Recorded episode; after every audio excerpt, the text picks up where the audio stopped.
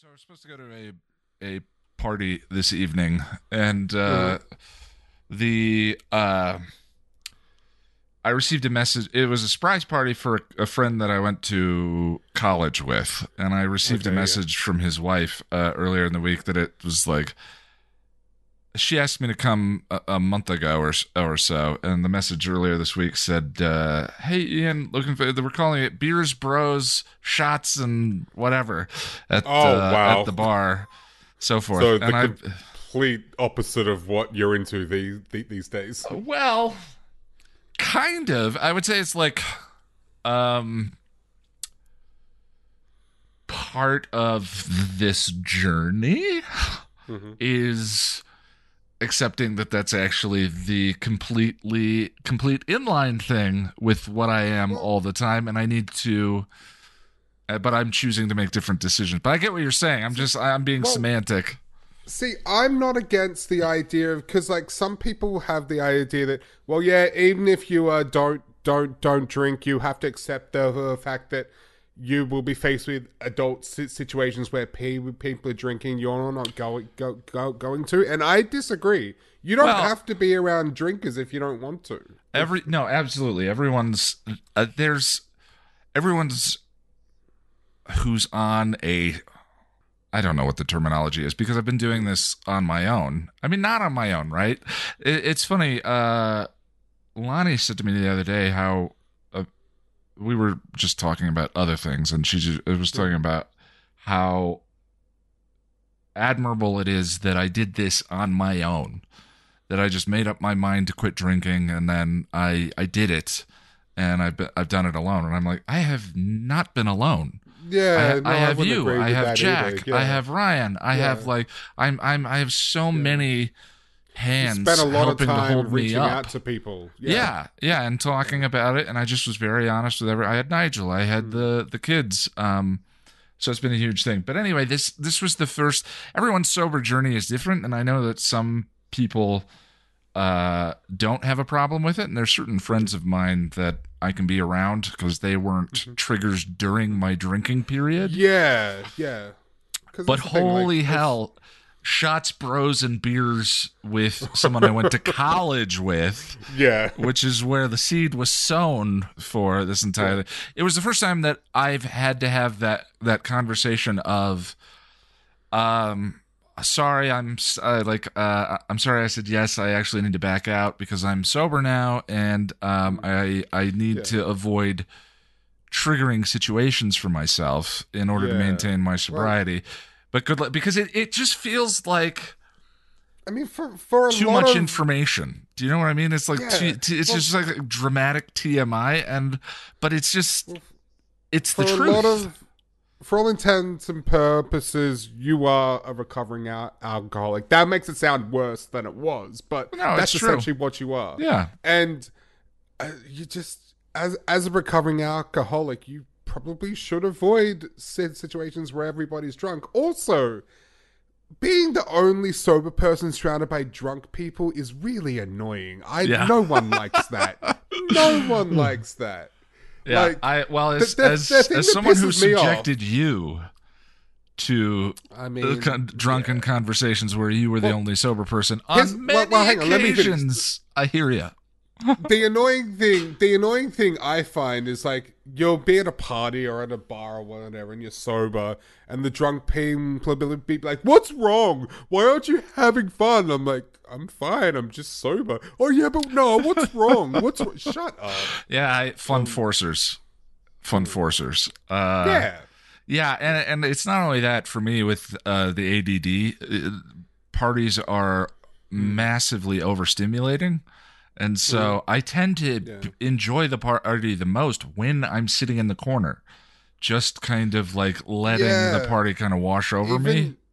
Even, when I was into quote unquote partying, I you would always find me sort of in the beer beer garden drinking and talk talking to people. I've never been a dance floor kind kind of guy, you know. Like, like get me really really drunk and put on a song I like. Sure, I'll have a bit of fun, but I like to just chill out and chat and yeah. But I'm I'm not a big drinker myself. Like I I don't not drink. I just don't drink very often and I have to have a reason to. Like, I've never been one to sit home alone drunk and I, I mean sit sit sit home alone and get drunk. I to me that sounds awful. It's it's it's wonderful.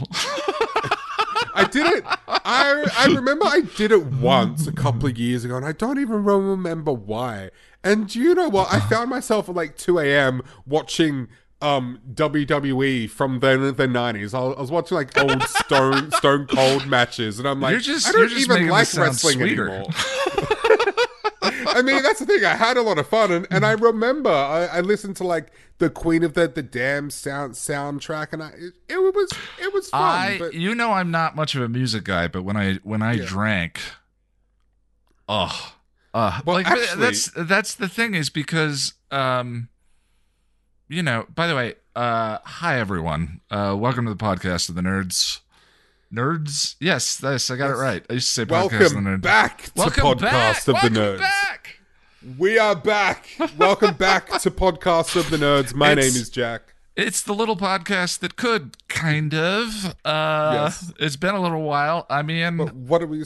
Yeah, yeah. We used to be. I mean, and I would say, and my name is Jack. And but yeah, here we are. We're here we are here we are yeah. So it was just it was interesting because um well first of all i don't go out very much. And Mm-hmm. second of all most of the friends that i see semi regularly are all very aware of the situation you know? And and the one i i just heard the phrasing of that party and i just knew It sounds I like a college party, even Yeah, I- though no one's in college. Yeah. Uh, I knew I couldn't Um, do that, but the, the the but by and large, uh, you know, my friends have a glass of wine around me or whatever. It doesn't bother me, you know. yeah, Um, yeah, yeah. Something like that's fine. But yeah, when it, I've been to. when- I, I walk past the bar, no big deal.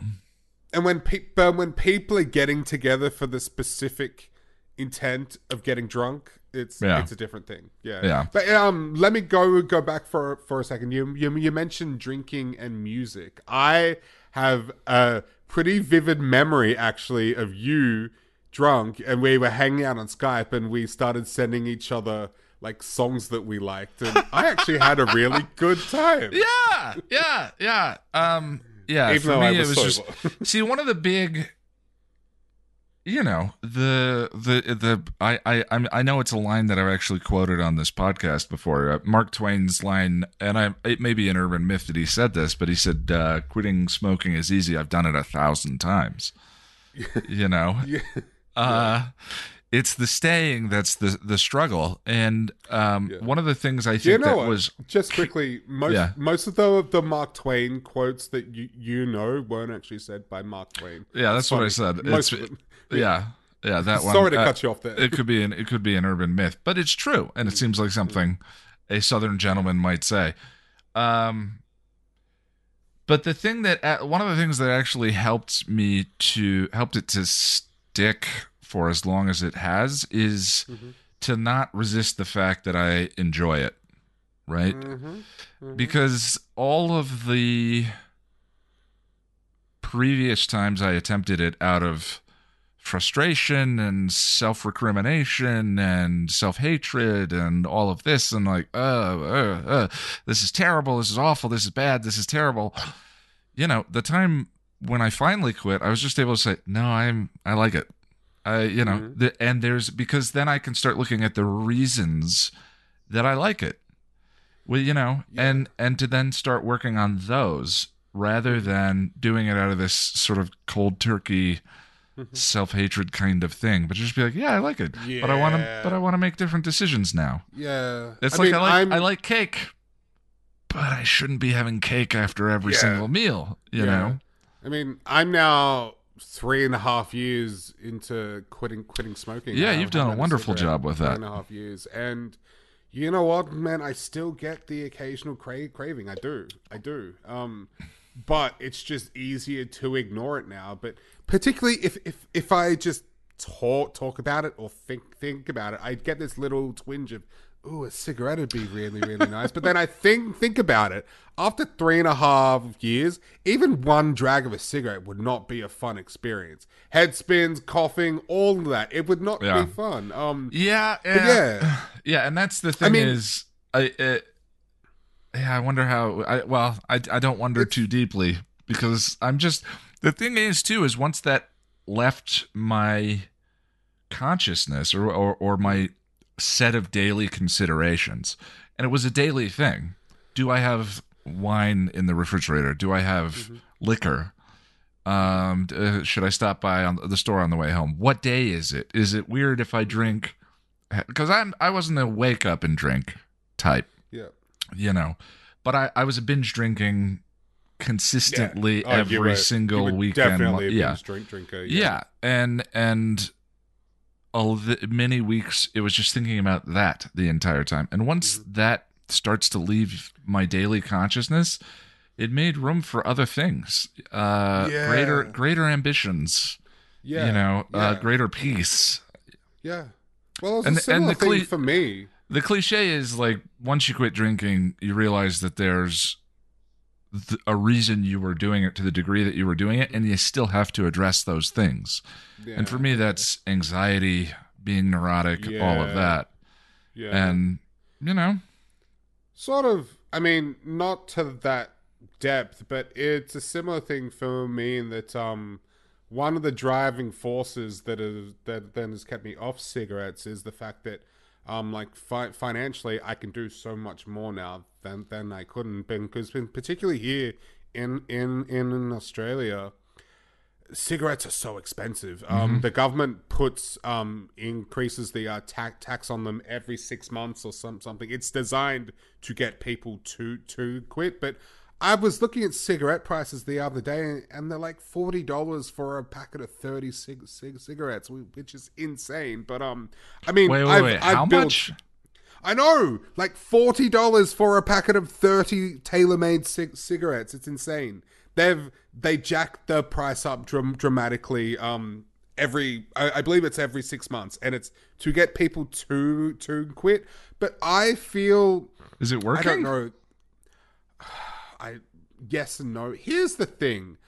I for the most part I think I disagree with it. Look, I I, I understand that because we've got free universal health healthcare, it, it puts a strain on, on the healthcare system. People getting treatment for cancers that are caused by smoking, whatnot, sure. But there are some people who are so massively addicted, whether whether they've been smoking for a long time or they just have an, an addicted per- personality, that nothing will make the, them them quit. So what Hmm. you you are doing is just essentially taking food off their table. You know, they will Well- they will buy cigarettes regardless of how, how much they, they, they cost. Yeah, I would be interested to see what the Yeah. what the rates are of addiction and how Yeah. they coincide with um, poverty and income levels and all Oh. of that. I I mean I don't know, but I would assume that yeah, the more impoverished you are, the the more you are likely to use any kind of substance, really, Yeah, really, think- because it's an escape of sorts. It's I think there was a. Mitch Hedberg. I don't know if it was Mitch Hedberg who said, uh, I, I miss him so. I was walking down the street and I saw a homeless guy begging for money. I was like, Psh, he's just going to spend that on alcohol and drugs. And then I gave him the money because I was like, that's all I'm going to spend it on.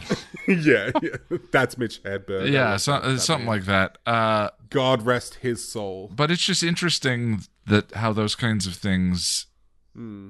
drive just drive Yeah, people to be poor well, uh, as opposed I've, to fixing um, the actual problem, exactly, and which is cultural that's the rather than that's the problem I see with that tax is I think it is just taking money off people who probably don't have a lot of money to be- begin with.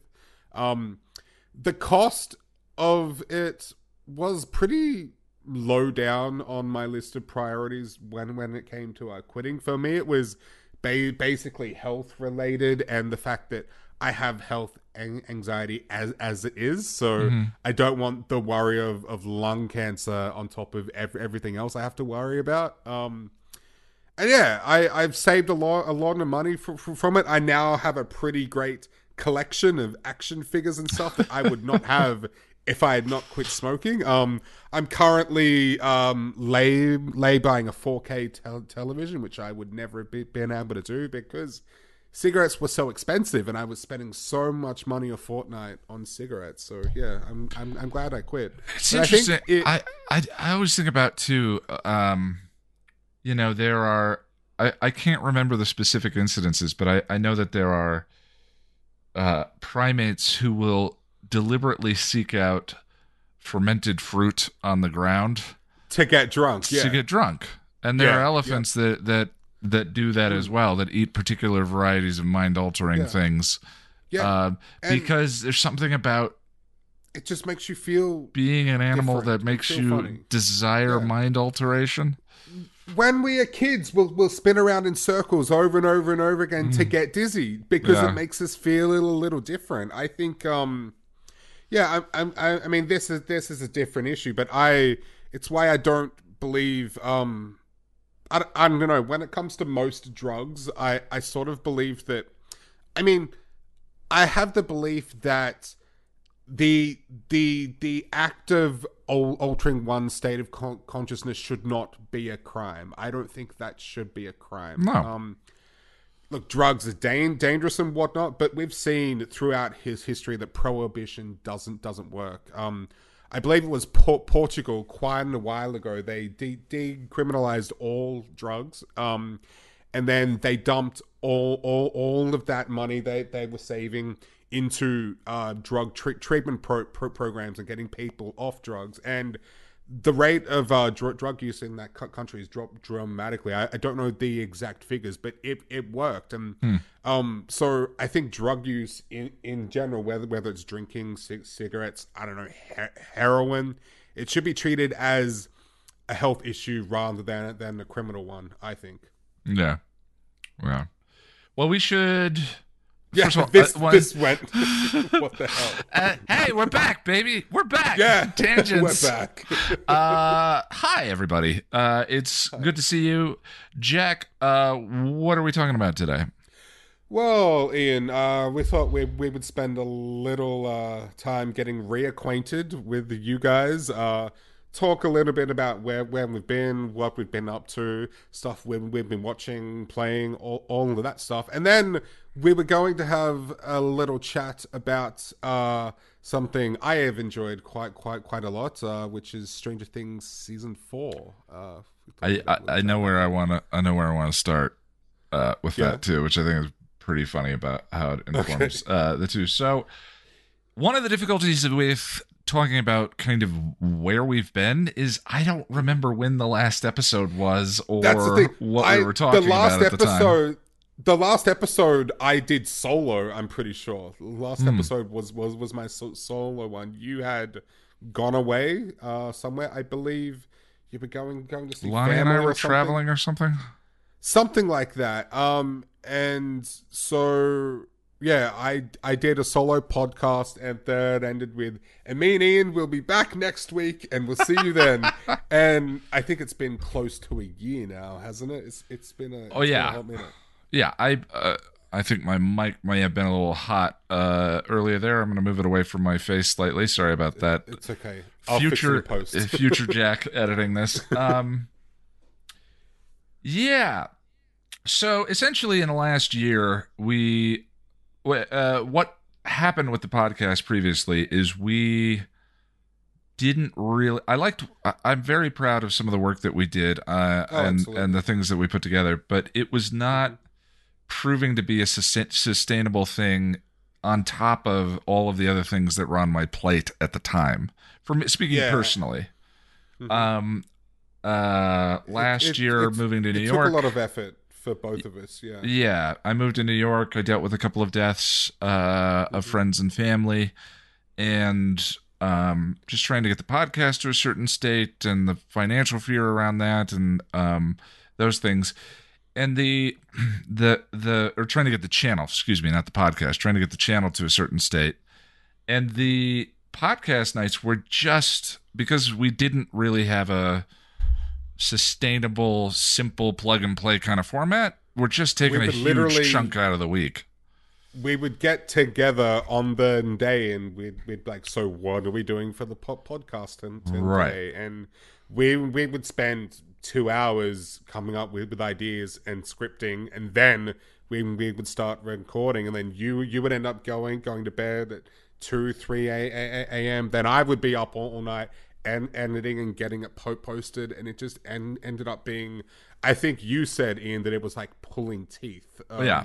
It was. Uh, I loved. I loved what we were doing, and who can complain about uh, spending more time together? We love each Exactly. other. Yeah, yeah, So it's it's a weird thing to complain about, but it was a. Um, it was just proving to be too much during the week, and like today, Mhm. tomorrow, I'm hoping to finish editing. I was made to love you, and then have Ooh. the Patreon. Yeah, and then have the. It's uh, coming, in. it, it's yes, it is.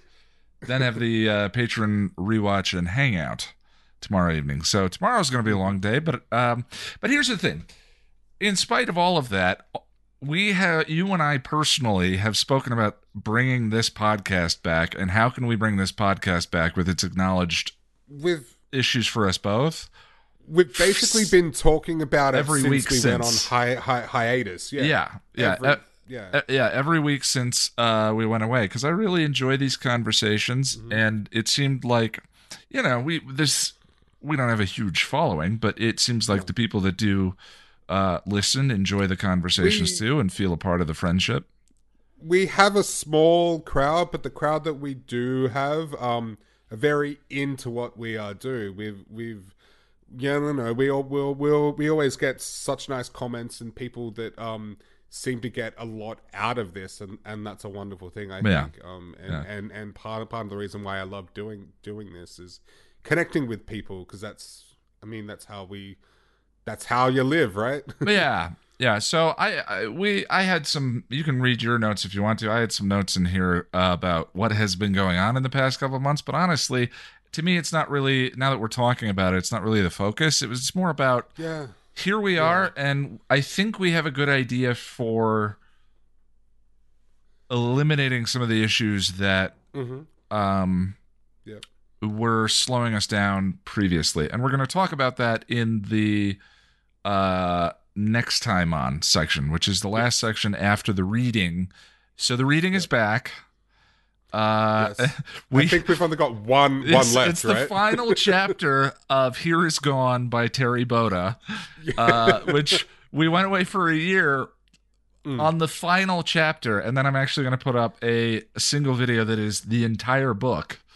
Mhm. Uh, uh, for people to listen to if you want to, and then And we, we need to figure out what we're reading next. Well, we've we've um, spitballed a, li- a little bit there and talk, talked about the idea of doing a reading together, um, which could be fun. Um, but yeah, we still don't know exactly what's going to happen there. If you've got any uh, Yes. ideas, let let us know because If there, if you have some suggestions. I, I we even talked the last time about doing some fan fiction erotica. oh, I am so down. I am so down. Yes. yeah, that could that, I'll that could be about that. hilariously funny because I, I mean that's basically what fan fiction is for, right? No comment. That's anyway, I mean, my mind immediately goes there when I think of fan fan fiction because that's human beings are weird creatures, Ian. we are very we are we are very strange creatures. But Mm-hmm. I I think um, if you're cool with it, Jack, we can just move into talking about Stranger Things, unless you want to kind of run down some of the stuff you've been up to for the past couple of months.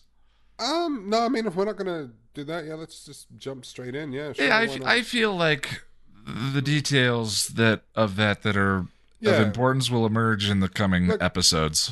Just all we really need to say is we've we've we've been just living, getting getting stuff done. Ian and I obviously are still friends. We still work t- t- together.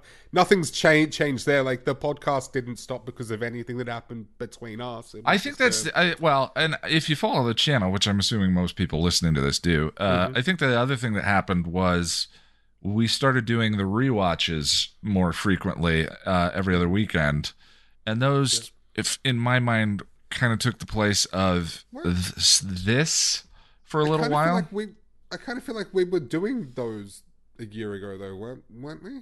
Well, maybe. I don't. I don't know. Timelines are weird. It's all a blur. It's, Yeah. it's all been a big, wonderful, beautiful blur, Ian.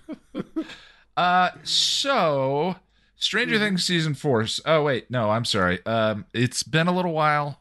Everyone, we're a little rusty. We're gonna be rusty, so Yeah. bear with us. So why don't we why don't we kind of go back and forth, Jack? Uh, we wanted to do the uh, what we've been watching or playing section. Whatever you've been Right, watching, playing. If you want to leave a comment on the YouTube channel, uh, let us know. Yeah, yeah. Uh, Jack, what have you been up to? What have you been watching? What have you been playing? Uh, well, let's start with playing. Um, I recently got into a game called Hypercharged Un- Unboxed. It's uh, it it actually went pretty viral recently, and that's how I uh discovered it. It's a passion project of sorts made by five five friends, and uh, do you remember that movie from the nineties? You might have been a little old, old for it, but it was called Small Sol- Soldiers, and basically, this company makes these like action figures, but they put like super power, like they were like army action figures, and they put these super powerful processors in them to make them really great, great toys. But they sort of came to life and started waging war with with each other. Essentially, a kids' film, but that's basically what this game is. You you are a toy soldier and you jump into a map uh, like like there's like a death match or there's like horde mode where you face Sure. waves of um NPCs but it's basically you're a little toy sol- sol- soldier running around a map and the map might might be a kitchen or a child's uh bedroom. Like it's really adorable and, and cute. But um basically a first person shooter and it's a lot of fun. Um I've, I've been enjoying it. Um my the only thing I would say is that it feels a little bare bones at the moment. That's because it was made by five friends who didn't expect it to really do do anything. So I'm hoping now that it's got a lot of su- support that they will expand on, on it a little bit. But yeah, I mean, if you're a first person shooter fan and like stuff that's a little silly, check it out. It's a lot of fun. All right, that's hypercharged unboxed. What else you got? Um, so Red Dead Red Redemption 2, I finally well, I didn't finally finish it. Um, I played most of it. I know Um, the point you got to. Uh, it has a the game. I finished the game. It essentially has uh, a big epilogue, Yeah. yeah. and and his it in when I played it, I, I I think you're fine stopping where you stopped because the epilogue is a little uh, bit of drudgery, in my opinion. yeah, well, so spoiler alert. I'm I'm I'm gonna I'm gonna spoil It's a little game. bit, but Yeah, But essentially, Arthur's story ends. He he he dies, and then you switch to playing John John Mar- Marston, which is fine. But I played the first couple of missions, but you're just basically doing me- menial tasks around, around this farm, and I'm like, this isn't one I wanted to to, to play. Also, because I, I I looked up how many chap chapters there were in the uh, game, and I read that there that there was ten, and so I wasn't expecting this part where Ar- Arthur dies and you switch to someone else, like to uh, John. So I was spending a lot of time going around doing like the the side missions, the stranger missions and stuff, and it reached a point where for some reason in their game all those markers disappeared from the, the map and I thought okay well well if I I play play the, the story yeah. that You should do the next chapter.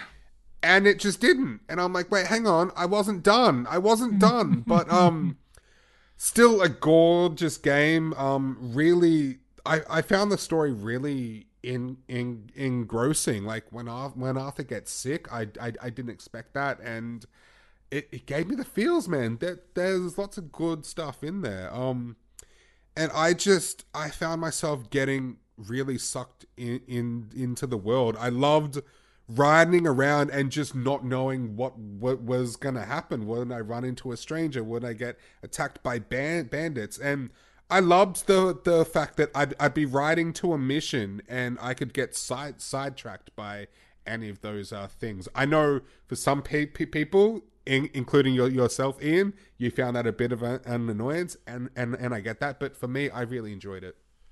Uh, Red Dead is one of those games that I think is um,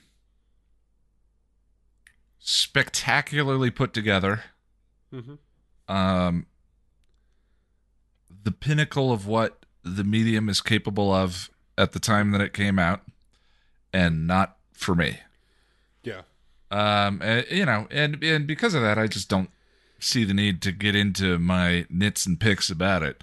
But here, the funny part is, uh, I recently bought it again. I think I beat it on the PS4 originally, uh, on a 5400 RPM hard drive in a PS4. You can imagine the wow. load times. Oh, yeah, oh, that would have been rock awful. star level load times uh, that that you had to deal with there. But um, so the last campaign uh game that I finished was Cyberpunk. Oh, Uh, yeah. It was a year after the release. It was on And Steam you really sale. loved it, yeah? I went in with because of the fiasco over the game's release. I went in with Yeah. rock bottom expectations. And you're not a big sort of first-person shoot- shooter guy e- either, and that's essentially what their game game is. But it's a little more. I am a big that, cyberpunk fiction guy. Um, I read Altered Carbon back uh, when it came out. Um, you know, I've read uh, Neuromancer and Snow Crash, and there was a period where I was uh, specifically seeking out cyberpunk uh, genre fiction. Um, it's a I love science fiction, and cyberpunk's a fun subgenre. Love Blade Runner, of course. Who doesn't love Blade Runner? Eh, there's people that don't love Blade Runner. That's Um, true. Yep. uh, I loved the Denis Villeneuve Blade Runner. The new one was um, really wonderful. But anyway, um, just decided for thirty bucks. But the thing that put me over the edge was I found a VR mod for the game. Oh yeah, yeah. Uh huh. And the idea, uh, you know, so even I love VR so much. I, I mean, uh, the the first game I finished was Hellblade, and Hellblade is a spectacular game. Oh, that's such an emotionally affecting game. and Hell shit. Hellblade to me just makes me so frustrated because all they did was they took the AAA I don't know if Hellblade's considered AAA but it's it's very it high level. it and it feels it. Um they took uh, but they're a pretty small studio if I remember correctly but they just Yeah, took the normal game that they were releasing on consoles and converted it to VR. So you're a floating camera behind her. It's the same game. It's just three dimensional, and you can look Oh, so all around. It's still it's still third person. Like you Yes, see her in you're not. Oh, you're I not didn't know uh, that. uh, on her head, so you're floating behind Oh. her and uh, working that way. Okay. And I loved it because the thing of it is, is you're Interesting. you're traversing Viking hell in that game. Yeah. Right. Like some would arg- argue that that's not true. Um, 3D like VR, but mm, no, I, I It's not 3D. It is VR because Yeah. you're still you're a floating camera behind her, but you can look but you can look behind all and, around. So if anything, I mean the game is incredibly affecting. I would and probably it put also it in. does. Sorry, what? No, no, no. Go Oh, ahead. just it it it also does um at- atmosphere very very well. I think it, it, it's very atmospheric. because of the what it's actually about, and and that it's an attempt to Hmm. use the medium for something much more thematically interesting, which is mental It's health very and all of it's that. It's very fan fantastical, but something ab- about it still feels very real and very um, yeah, I've never. It's. It, it- I've, grounded. even I don't I've know. I've never cared about a video game protagonist more than I care about I- Now I haven't finished it, but when when I was playing it, I genuinely wanted to help her. Like I, I wanted her to get through it. I really yeah. did. I I was so big on it that when Lonnie and I were first starting to date, I suggested she play it, and we finished oh, it. Oh wow! We finished it on video chat together mm-hmm. because Oh, wow, I I knew the ending was coming, and I said, "Here, let let I I want to watch Yeah, you play through the ending." And the two of us, mm-hmm. I don't remember if she cried, but I cried through the end, and we just sat there and talked about the end of that game for a while. But my mm-hmm. point was that. um just taking a game and altering nothing else except allowing you to be a VR camera behind Senua and mm-hmm. looking around changed the level of immersion in the game so that I felt like I was on the journey with her. I felt in those places. I felt like I Ah, was yeah, in Viking much- hell. Yeah, I bonded with her. yeah, the journey felt much more harrowing because I was in that environment with her. And um I wish that more companies did that. Um, uh, uh, so Cyberpunk, I found out, like I thought, okay, even if the game's terrible, the environments Yeah. look incredible, and to be able to be in those environments in VR Right. would be yeah. enough for me. And and for those who who don't know, it's made by CD Pro- Projekt Red, who did the Witcher se- se- Yeah. series. Um, The so launch was are- a disaster, and the game. Abs- here's the thing. I pre-ordered it. I pre-ordered it, Yeah. and so I started playing it at, at launch. And to be fair, I didn't in, encounter a lot of the the awful glitches that a lot of pe- people did, but it felt very um unpolished and weird at times. Yeah, like yeah, the, the worst glitch I found was there. There was this one scene where, or one bit where you had to walk in a doorway, but there was a police officer sta- standing there. But every time I tried to walk through, he he would like shove me away, and I'm like, wait, am I going the wrong way? But I looked looked, looked it up, and it was a bug apparently. Yeah, the on Um, the online video game community, the loud members of the online video game community. It's well, it's some of the most entitled uh yeah, commu- online community because here's the thing. We're all it's the world we live in now. We're all beta testers. If you install the latest version Mm. That's of iOS yes, on your phone, you are a beta tester Yeah. for Apple. if you if you pre-order a game, you know what you like. You're running a risk. It's just a given. yeah. Um, now is and- that and the the way thing. it should be? No. However, no, it's not it's CD Projekt Red. That's that the did thing that. too. But CD Pro- Projekt Red have proven they know what they are doing and they make good games. I knew from the get go. I was like, no, they they're gonna fix this. Of course they will. Yeah, And yeah. I- I, was like, has anyone played a Bethesda game? Those games Exactly. release Look, unbelievably broken. Also, Skyrim, I love it, but it is clunky as fuck. It Yeah. really is. It, Yeah. it, it is a clunky game. Um, So Yeah, I, I went in rock bottom expectations. I did it- stopped playing it. it's a because of- clunky yeah. v, it's a clunky VR hack, um, and it was still my favorite VR experience that I've ever had. Okay. and I've had I've spent thousands of hours in VR now, and it was I it never was not, you know the I don't use the term awe very often, but there were so many times that I just stopped and looked around with awe and wonder at what I was seeing, I- and that's the power of VR. Is there's Yeah, beautiful I- graphics, but then there's being in that world. Yeah, I remember you telling me specifically. I think you said you were in the uh, desert and you looked back at the, the city and you were just And I just in- stood there in, in the desert. the Yeah. Yeah. I just stood there in the desert looking at the city, realizing that I had driven that whole distance. There were times Yeah. walking through the city when it started to rain, and I looked up and there a car flew over my head in the rain. yeah. And it was so it was like being in a I mean, uh Cyberpunk is partially noir inspired. It was like being in a noir detective film. Being Right, in yeah. Mm-hmm. the film. That's so that's what I'm saying is when you watch Star Wars, you're not Mm-hmm.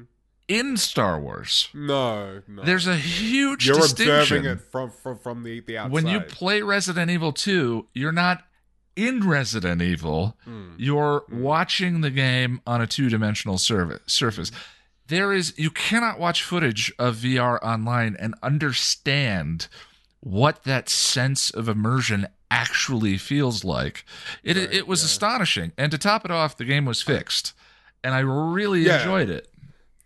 That's the thing. I I I put it down and I just thought, you know what? I'm gonna wait for them to fix it and then I will play it big because I wanted I wanted to have the experience that they in, intended for me to have, and Yeah. I just haven't gotten around to uh, pl- playing it yet. But from what I hear, they fixed it and they absolutely nailed it because, of course, they would. They're, they're CD Projekt Red. They make great games, so you Yeah. know, um, Yeah, and Keanu yeah, Reeves is in the game, and I thought that it would be kind of a meh. Like I like Keanu Reeves. From what I he's saw, fine. I liked Johnny Sil- Silver. Yeah, yeah, I, I but it was- pretty, pretty cool. it was way cooler. The the the VR does raise some curious. I don't know what to call them. Right? considerations. Okay, so uh, uh, mild spoiler talk for Cyberpunk for a second. Also, uh, maybe a little more adult than we get into in this podcast Oh from yeah, time to time. there's there's sex scenes. There's lots of sex scenes, in- right? in- in- So- in, in the game, yeah. Yeah, which again, I realized too that a lot of games like Deus Ex, they do the cyber, they don't do the punk, right? Yeah. And the punk aspect of cyberpunk is like body modification, drugs, alcohol, sexuality, biology, all of that. Yeah. And um, cyberpunk brings all of that back in again. And I was always like, yeah, that's in Altered Carbon, that's in Neuromancer, that's in all of the the mainstay um, cyberpunk fic- fiction. But anyway, yeah, there's a bit in the game where you start going into one of Johnny Silverhand's memories, and then you're having sex with a groupie Okay. in VR, Okay. right? Okay. Now, I'm not the. I, I I I like to think that I'm a sort of open-minded person, but that that moment too was a moment of like, whoa, okay, like it like Okay. The, there. It's just this moment of the immersion is so real that like uh, you know for my part i have like I'm, i i i have what might be uh, referred to as space issues you know where it's like i don't i have a bubble a pretty rigid bubble uh when uh, when people are around me and there's like if you're high on the trust scale then i'm very huggy but if i don't know you so in a game to suddenly be immersed and have a person this close to you completely naked was a thing I wonder if VR is going to have to deal with. Do you know what I Okay, mean? okay. To just Yeah, throw sure. any average user into that scenario, like let's say VR reaches um, saturation point, right? Like market saturation where it's common enough. Oh, it's gonna happen. It's gonna yeah, happen. like I, I've always been an early adopter. The the I would say VR isn't in its in infancy now. I'd say it's in its adolescence. I yeah, guess. I yeah, that's a good way of put. That's a good way of putting it. But it's just an interesting thing where it's like, okay, your users, your, you know, if you if this now the CD Projekt Red didn't do this, they didn't hack. I hacked the game Yeah, so that I could yeah, use v, 'cause use it in VR. The VR was made by a third party person. right? Yeah, yeah, yeah, yeah. They're they're just turn turn Or the mod. thing. Right. But it was really bizarre, and I just thought about Okay. that's a that's that's not a there's something there about what Okay. what it, I- it- especially with VR and immersion because it triggers something specific for people where you feel do you have to disclose that there are sequences in this game that Well, well, I'm, I mean, yes, because I think like the game does say that there are sex scenes in it. It's rated. well, um, I suppose you don't it- need its it rating in- does mention. Yeah, I mean that's all you really need, at, at least from a legal perspective. Just mention what's in it. Um, I understand what, what you're saying. I don't have the same hang hang, ups. Uh, No, I know. or the, the same feelings. Um, It does. I think it does speak to the saying. power of immersions, though. Immersion, though, Yeah. that it did trigger my sense of like, whoa, who is this person standing so close to me? I've right? yeah, I've had experiences in VR that are much more. Um, you know what? No, I'm not going. I, I'm just, I, that. I'm just saying, like the your the, your your that the fact that it triggers Hmm. that if for or, or for a person like me or whatever is a fascinating consequence of Yeah, the I mean- technology, right? I def I definitely agree that you should be like if it's a VR game specifically, you should be aware going in of the things you are going to Right. experience because it, it it can be really off putting. It's like I mean I've played um horror games in in in VR they're, they're fucking terrifying or just like YouTube Horror has is, VR so, is experiences. ter- horror is unplayable in VR. I know it is. It, it is even like um. I stumbled on this um YouTube VR um it experience where you go through Oh, like yeah. a fun house and and Pennywise is there and, and it's fucking terrifying. Yeah. It is And it's so, blurry so, as so heck. scary. So I think yeah, you you should be made aware of what you are getting in into. I think Yeah. absolutely. Uh, that that was more of an aside. The thing I wanted to say is, uh, after finishing Cyberpunk, which was wonderful, um, uh, and that was another interesting thing was I play. You can play as a man or a woman in the story. I played as a woman. Mm-hmm. Well, um, I often I do, love and then to play it- in VR as a woman Mm. and to look down and see her own body. That's another strange Right. Yeah. wrinkle Well- to the whole experience, or not. It's strange, but just you know.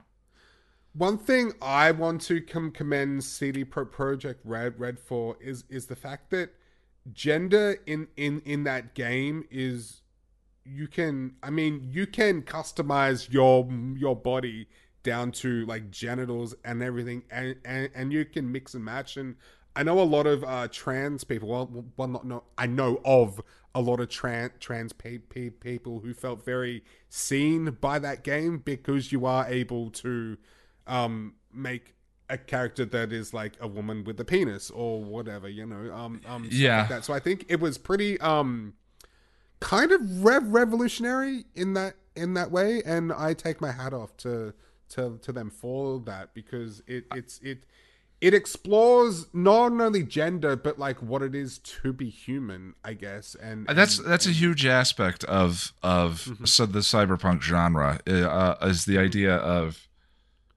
what is the soul, what is what is identity, what is personality. yeah, You know, yeah, there's a exactly. there's a what I'm trying to bit in Star Trek that fans talk about, but is not very often referenced in the show. The the transporters in Star Trek are absolutely a nightmare. They tear oh. your Oh. body apart. They break your pot your body down into Yeah. its component matter. Yeah, and the idea is what comes out on on the other end. Is it still you, or is it Right. just a complete copy? Exactly. Of you? They it sends a that's digital it sends a digital signature, a digital copy of you down to the transporter hmm. down on the planet, which then builds another version of you And so is it every still time you? Like, you beam up and beam down. yeah, But Star So, Trek like- never gets into that. It ne- well, there's an episode or two where it talks about it, It- but Cyberpunk does. That is very Oh, much what. Cyberpunk is. That is very much at the nature of Cyberpunk. Altered Mm-hmm. Carbon. The the setup for the universe is that, and I, um, I haven't seen the show, but in the books, people at a very young age have a chip implanted in their necks that is constantly backing up them and when their body dies, the their chip can be downloaded and put in a new body. And so one of the ways that they do space travel is they don't send the body; they just Oh, transmit the person's personality through needle cast to a body waiting at the other end of the transmission, and then you're downloaded into a new body, and uh, uh, that way. So, uh, but the there when you're you, when your personality is in the computer, Mhm. you're in a virtual space, and there are implications there, right? You know, so yeah, cyber. That's Yeah. that, that- that's one thing the game really. Sorry, I didn't mean to bump the mic. That's that's uh, one thing the game really did for me was it reconnected me to what I really love about cyberpunk, the genre, the subgenre Uh, of okay. science fiction, because it Yep. dove into all of those things. Johnny Silverhand's plight is Mm-hmm. very much an aspect uh, that is common to cyberpunk fiction and some of the decisions you have to make uh, over the course of the story. I even felt because I played basically um all of the is it prologue or epilogue? I get confused. The intro. Prologue. I played Prologue. Yeah, prologue. I got all all all in in into that to the point where the game opens up and you can just play it. And I was already emotionally affected by that. And I'm like, wait, my character's dying, and and I have to do all this stuff. And like, what? That's crazy. Um, Yeah. So they did a great job there. Um, Yeah. Yeah, I really I'm, enjoyed I'm it. looking forward to to getting back back in into it. I've just got like, dude, I've bought games in in summer sales that I haven't even installed. It's insane. Um, Yeah. yeah. Um. But just lastly, too, I've been playing a game called Dead Dead, Dead by Daylight, which I love. I'm not sure if I've mentioned it on, on the podcast before, but it's a it's a match based survival horror game. Um. You load into a map, um, four su- su- survivors who play on the team against one one killer. Um, the survivors' uh, uh, objective is to re- repair generators that um, power an exit gate. You power the, the gate, you open the gate, and and you get out. The killer is uh, their their objective is to attack you, put you in the, the, the dying dying state, put you on a hook, and sacrifice you to the the the entity. And it, it sounds um, a little basic, but it's it's it's actually pretty in, in, in depth. There's a whole bunch of uh, different skills and perks that you can add to your char- character that change up playstyle and whatnot. Um, you you you and I have played it quite a, quite a lot, Ian. Um, you're you're I get horror fatigue very quickly. I Yeah. think it's it's very fun. Um, it is it's very ar- arcadey. It feels arcadey, in, Yeah. in a sense. but about two I two or three games and I'm good for a little while. My nerves Yeah. uh just just Yeah. can't uh, take it. Um, yeah, I've just become sort of obsessed with that. That's been my replacement for uh, o- Overwatch. That's my fall fall back to to now, and I just like the fact that it's mat like there there is no story or cam- campaign. It's it's match based. It, it each match will last like fifteen minutes, and yeah, it's just something you can easily pick up and put down without Yeah. getting too too lost if you don't play it for a while or whatever. Um, yeah, that's pretty much it. What what have you been playing, sir? Uh, well, th- after Cyberpunk, I kind of fell into a hole. Mhm. La- Lonnie introduced me to something that I have been resisting for Oh, fi 15 years because I was like, I, I, I don't think that would be a Oh? good thing. Yeah. Uh, I started playing World of Warcraft with her. Oh, yeah, yeah, Uh, yeah. which, by the way, is a very fun hmm couple thing to do. We we Ah, sit yeah, next to each other uh, and watch something on television while cruising Azeroth looking for jellies. Anyone who's played World of Mm-hmm. Warcraft will know what that is. Uh, you know, or or grinding the latest story or whatever it is. It's just it's it's so fun to just spend time in that world together in the evenings while taking in Survivor is the other thing that she got me. I never I never really watched reality shows. Um I mean, I, I did a little bit when I was young younger, but it's never never been a big thing. For, me. yeah, and I am hooked on uh Survivor. She and I have a lot of fun uh watching that. I remember years ago watching a season where they were in the Australian outback. I rem- remember that, but yeah, That's so famous Survivor's one. been going. That's been going for like thirty years now or something, right? It doesn't Uh, feel like it, but but, but it has. They're been a long on season 42. What? Yeah.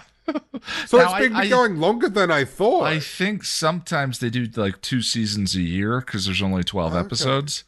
But Okay. um, yeah, uh, we've been doing a lot of that. But the problem is, whenever I get into a grindy game, uh, be it Dota or Oh, Destiny you go all or out. what, yeah, I get so hooked. I said, I find like, okay, what what am I going to do? I'm going to do this. This is one of the harder things to do in the game, and I just go, uh, wait, that I fall off the wagon. I love, I love video game storytelling. We were talking about Hellblade um, and even cyberpunk. Cyberpunk story is okay but the world is wonderfully immersive. Um you know so i fall when i get into these grindy games i fall off the wagon uh, doing campaigns and stories and that's something i really uh, enjoy. So i'm trying to take a little bit of a break uh Yeah. from it right now and have been playing life is strange true colors Oh, okay, cool. That's Yeah. um, that's one of the one, one of those uh, tell telltale style games, right? Yeah, it's. kind of I mean, they're essentially choose your own adventure kinds of uh, stories. They they. Um, I've played. This is the fourth game, and I've played all of them, which is weird because I don't love them. Okay, okay. Uh, the first game I thought was interesting. Are they And- connected? Like each? So each- they're they I think they're all in the same universe. They they are episodic games. That's the Telltale style, which I don't love anyway because there's always an episode that to me feels wasted or didn't need to be in there, which we'll get into with Stranger Things uh, in a minute. Um, so the first one, eh, eh, and they're about they're sort of um, young person, angsty adolescent tales Ah, okay. Sort of like young adult. times style stories. supernatural stuff, right? Oh, okay. So Okay. a little a little Buffy in that sense, right? Yeah, There- yeah. There's there's uh magic. They're grounded in the real world, and then some kind of magical fantasy thing uh, occurs. They're very like the X Men. You know, the X Men were Yep. Uh, adolescent tales, tales about feeling out of place, um, all all of that, and I love that at the very least. Yep. The first two you play, um, you play as as uh, teenage girls in high school, Mhm. and then the the third one you play as a pair of Hispanic brothers, and then this one uh, you're playing as a uh, young Asian woman who moves to Colorado, Mhm. right? So, in terms of his, just representation, right? Not a lot of games that have any of those things that I just mentioned, right? Like, Okay. um, so there, so I appreciate that on that level. I also love Mhm. The games have a lot of influence from uh like Twin Peaks. The second the the the second game was a prologue to the first game and boy is there it's just Twin Peaks all over the place. Um and and I really enjoy Twin Peaks. That's something that you and I will watch eventually. Yeah, I've Yeah. I've always heard great great things. I've just never got got. Well, you say you're a big David Lynch fan. I don't know where your where your David Lynch fandom comes from, if not I know. Twin Peaks. M- Do you know what? Me neither. It's probably Yeah. just his his. I know he has a reputation for for the weird, and I love the weird. so, yeah, you know. yeah. Um, so the first one I I thought was interesting, Mhm. and then uh, didn't love it, but enjoyed it. The second Okay. one I really enjoyed. It was the prologue, and then the third one I despised. Uh, The the the third one kind of fell into this. The uh, politically speaking, uh, I'm a I'm a progressive liberal, right? Yep. Mhm. The games were so pandering to my. The third game was so specifically pandering to my political See, demographic. I don't like. See, I'm I'm a left wing pr- progressive uh, as well, but I don't like being paid. I- It's I- boring. it it boring. And it some something about it feels kind of insulting too, in a way. Um, or like re- they're trying re- to re- like reductive and Yeah. just not. and like preaching to the choir, which is stupid and pointless. You know? yeah, there was a, there was a um, there was a, a, uh the the meteor movie on Netflix about the meteor that was going to hit Earth, and the big criticism. um, Go ahead. sorry, what? No, no, no. Don't look up. Don't look up. Right. Yep. The I didn't see it, but one of the common criticisms I heard levied at it was the same as this: is the people who uh, should watch the movie aren't going to because they're going to be put off by them be- being represented as idiots in the story. Here's the thing. I really, really liked it, but I know a lot of pe- people didn't. Um, and the main crit- criticism is that most of the characters are like cartoonish car- caricatures, and that's true. But I, I, I still liked it. I think um, I liked what it was trying to say. But yeah, if you're a like ultra right wing con- con- conservative, you're gonna hate it. Yeah, Or- and then everyone, or if you're a climate everyone who isn't- denier or whatever. yeah, everyone who isn't already knows the lessons that the movie is trying to, to say like- anyway. That was the problem message, with the third game for me. Oh, okay, yeah, It- yeah, yeah. it was Yeah, the same kind of thing. The issue, yeah. Yeah, it's like it's so unsubtle. There's no sub. There was no subtext to it. It was just text. Uh, uh, you know, of the the entire thing, and I get it, No, I get that. but yeah. it's a. It, it- but it, it just sinks into sort of um, what is the term? Tragedy. Tragedy porn. I, I I don't I don't know exactly what the yeah, something about like that. That there's there's something about having your heart ripped out that can be like Yeah, uh, yeah. Uh, uh, just tell me a story. Like th- this should be. This should be. yeah,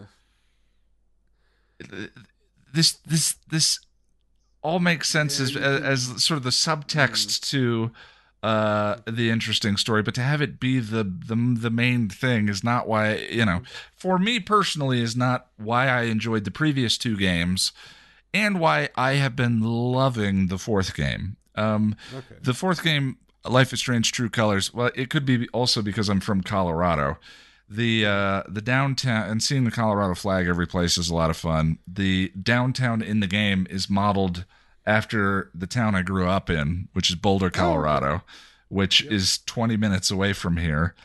Um, and it's about um, a young woman who gets out of, I think it's juvie or uh, a, a, a home for troubled young kids. and she goes to live in a Colorado mountain town with her brother. And she has the ability to see and feel other people's emotions. So Okay. during the game, if certain people are feeling sad or feeling uh, angry or what have you, they glow a different color light. And Oh. if she stands close enough to them, she can start hearing what they're thinking when they're like a fun me- mechanic. very cool very cool Hmm. and um one of the game one of the criticisms that's often kind of levied against these telltale style games is the graphics engine is um secondhand you know uh, the, Yeah. the the telltale engine felt very long in the tooth by the the time telltale went out of business Yeah, wasn't there like there was like cel cel shading? I think, or it looked cel. they, shading. they did they did a borderlands kind of thing but uh Mm. True Colors is ray traced. The environments Oh, are gorgeous. Um, it, it is it is really a lot of fun. I'm really enjoying Mhm. it. Um, and I just love like I, I my favorite one of my favorite things in video games is video game storytelling. I love Yeah. the the challenge of you know the first way that it happened was sort of cinema cutaways so cut to a cinema. Final fantasy VII. you get to you play to a point and then you stop and you watch a 3 minute movie. Hmm and then you play play play Yeah. and then you watch another 3 minute movie right? So uncharted has a lot of uh, in-engine m- movies, but a lot of times the scenes unfold, and you're inside of them, playing through them. You know, it's very Oh, li- it's very linear, but yeah. um, they're controlling the paths that the car can go. But in the meantime, dialogue I- is flying around. You know, they Okay. make you feel like you're driving the three minute movies that. that. they used to cut away from. I really do do in, do enjoy that, but I hate it when when it goes too too far like that way. In that, like, for example, the Metal Gear games, you can have have like a fifteen minute cut cut scene. You're Yeah. like, just let me play the freaking game, please. Yeah, well, uh, that's the thing is, I think a trick is if you can put the controller down. That's not what I'm talking about when it comes Yeah. to to video game storytelling. You know, Mm, um, yeah. and I mean, Life is Strange is a little bit more of the just long dialogue sequences, and you kind of pick and choose uh, whatever. But as long as they have ramifications for how the story plays out, I'm in. I'm interested. yeah, You know, yeah, um, yeah. so and I'm- that is one one of the issues that Red Dead ha- has is the choices don't matter for for the most part. yeah, I mean, it's a all- it's a all- all they do completely linear if you- story. if if you say no to certain things, from what I can uh, gather, it just closes off a part of the uh, quest line for, Yeah. for you, which isn't that doesn't really matter. You're just making the game shorter. Yeah, Well, th- but the Um, thing it is, it's still an enjoyable story. I think both have a place. Both have a place. The um, and Red Dead's full of emergent storytelling. You know, like you were talking about riding from place to place, and you stumble on a thing, and then you have to go Yeah. help this person, and then you get attacked, and you know that's an emergent story that happened yeah. maybe not to just you, but not to very many players. You know, Mm. XCOM. yeah, yeah. XCOM was my first real experience with emergent storytelling where um, you name all of your soldiers and you grow Mm-hmm. attached to them. And I remember when I was playing that for the first time, my buddy and I would have stories about, oh, yeah, uh, I had you running down the hallway and then there was a muton at the end of the hallway. But then Lisa came in, uh, in with the rocket launcher and turned the corner and shot around the corner. Ah, like these stories that were not scripted or built in, but just the way the gameplay uh, uh, came about created Yep.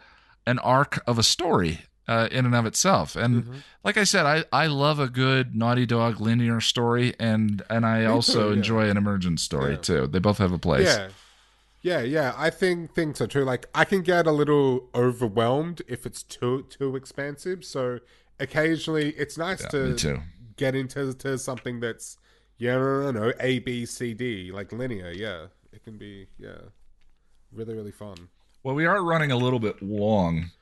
Do you want to save Yeah. some of the talk for um, uh, the next time, and we'll just get into Yeah, sure. Stranger why Things?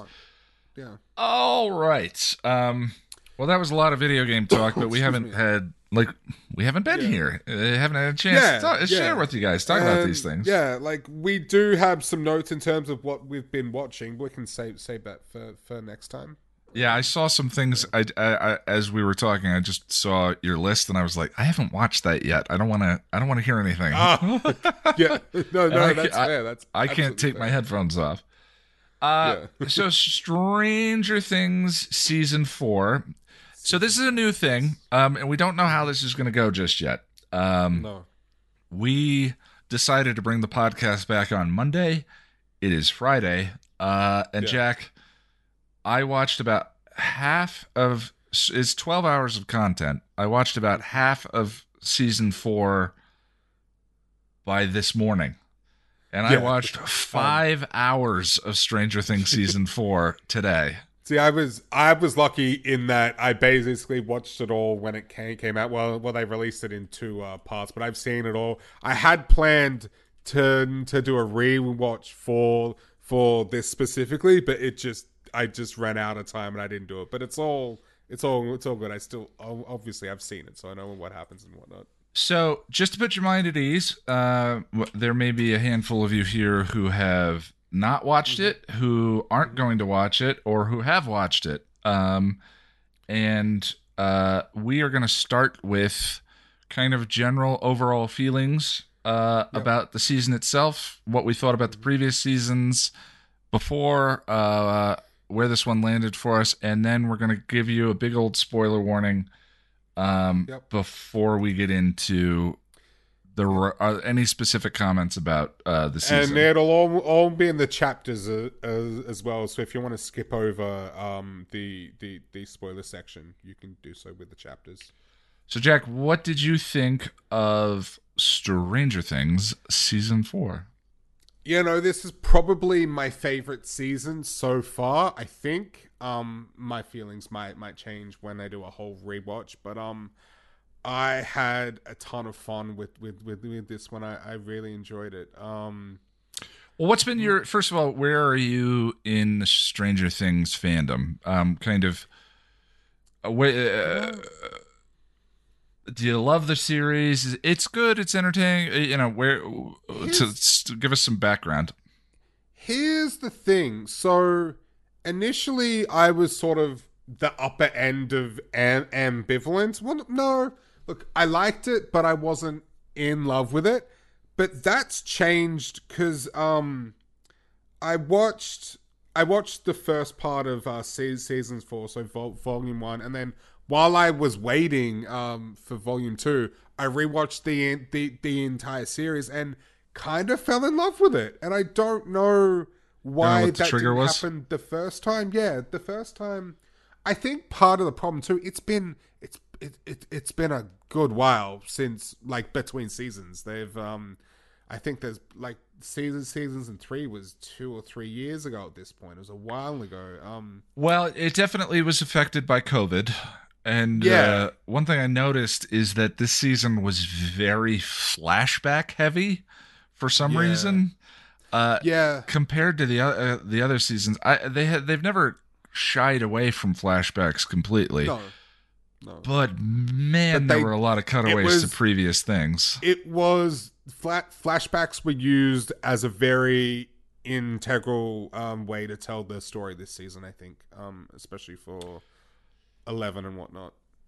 Um, I'm trying to think if I think it was integral. Uh, I mean, Well, they, they're I they're think- all over the place, but I I just what what do you think the motivation was well, Other than COVID? there- Because I I think that you you brought up COVID, so I, I just wanted to, I thought maybe that was maybe that was the driven the driving influence of it. They thought I don't know. See, I I liked the flashback stuff, but I think um Now, now let me be clear. Let me be clear. Mm-hmm. There's uh, with the season, and again, not talking about spoilers. There are two different kinds of flashbacks that we You're could talking be about talking the- about. I'm talking about showing. stuff, right? No, I'm not. I'm talking about Oh, showing okay. scenes from previous seasons.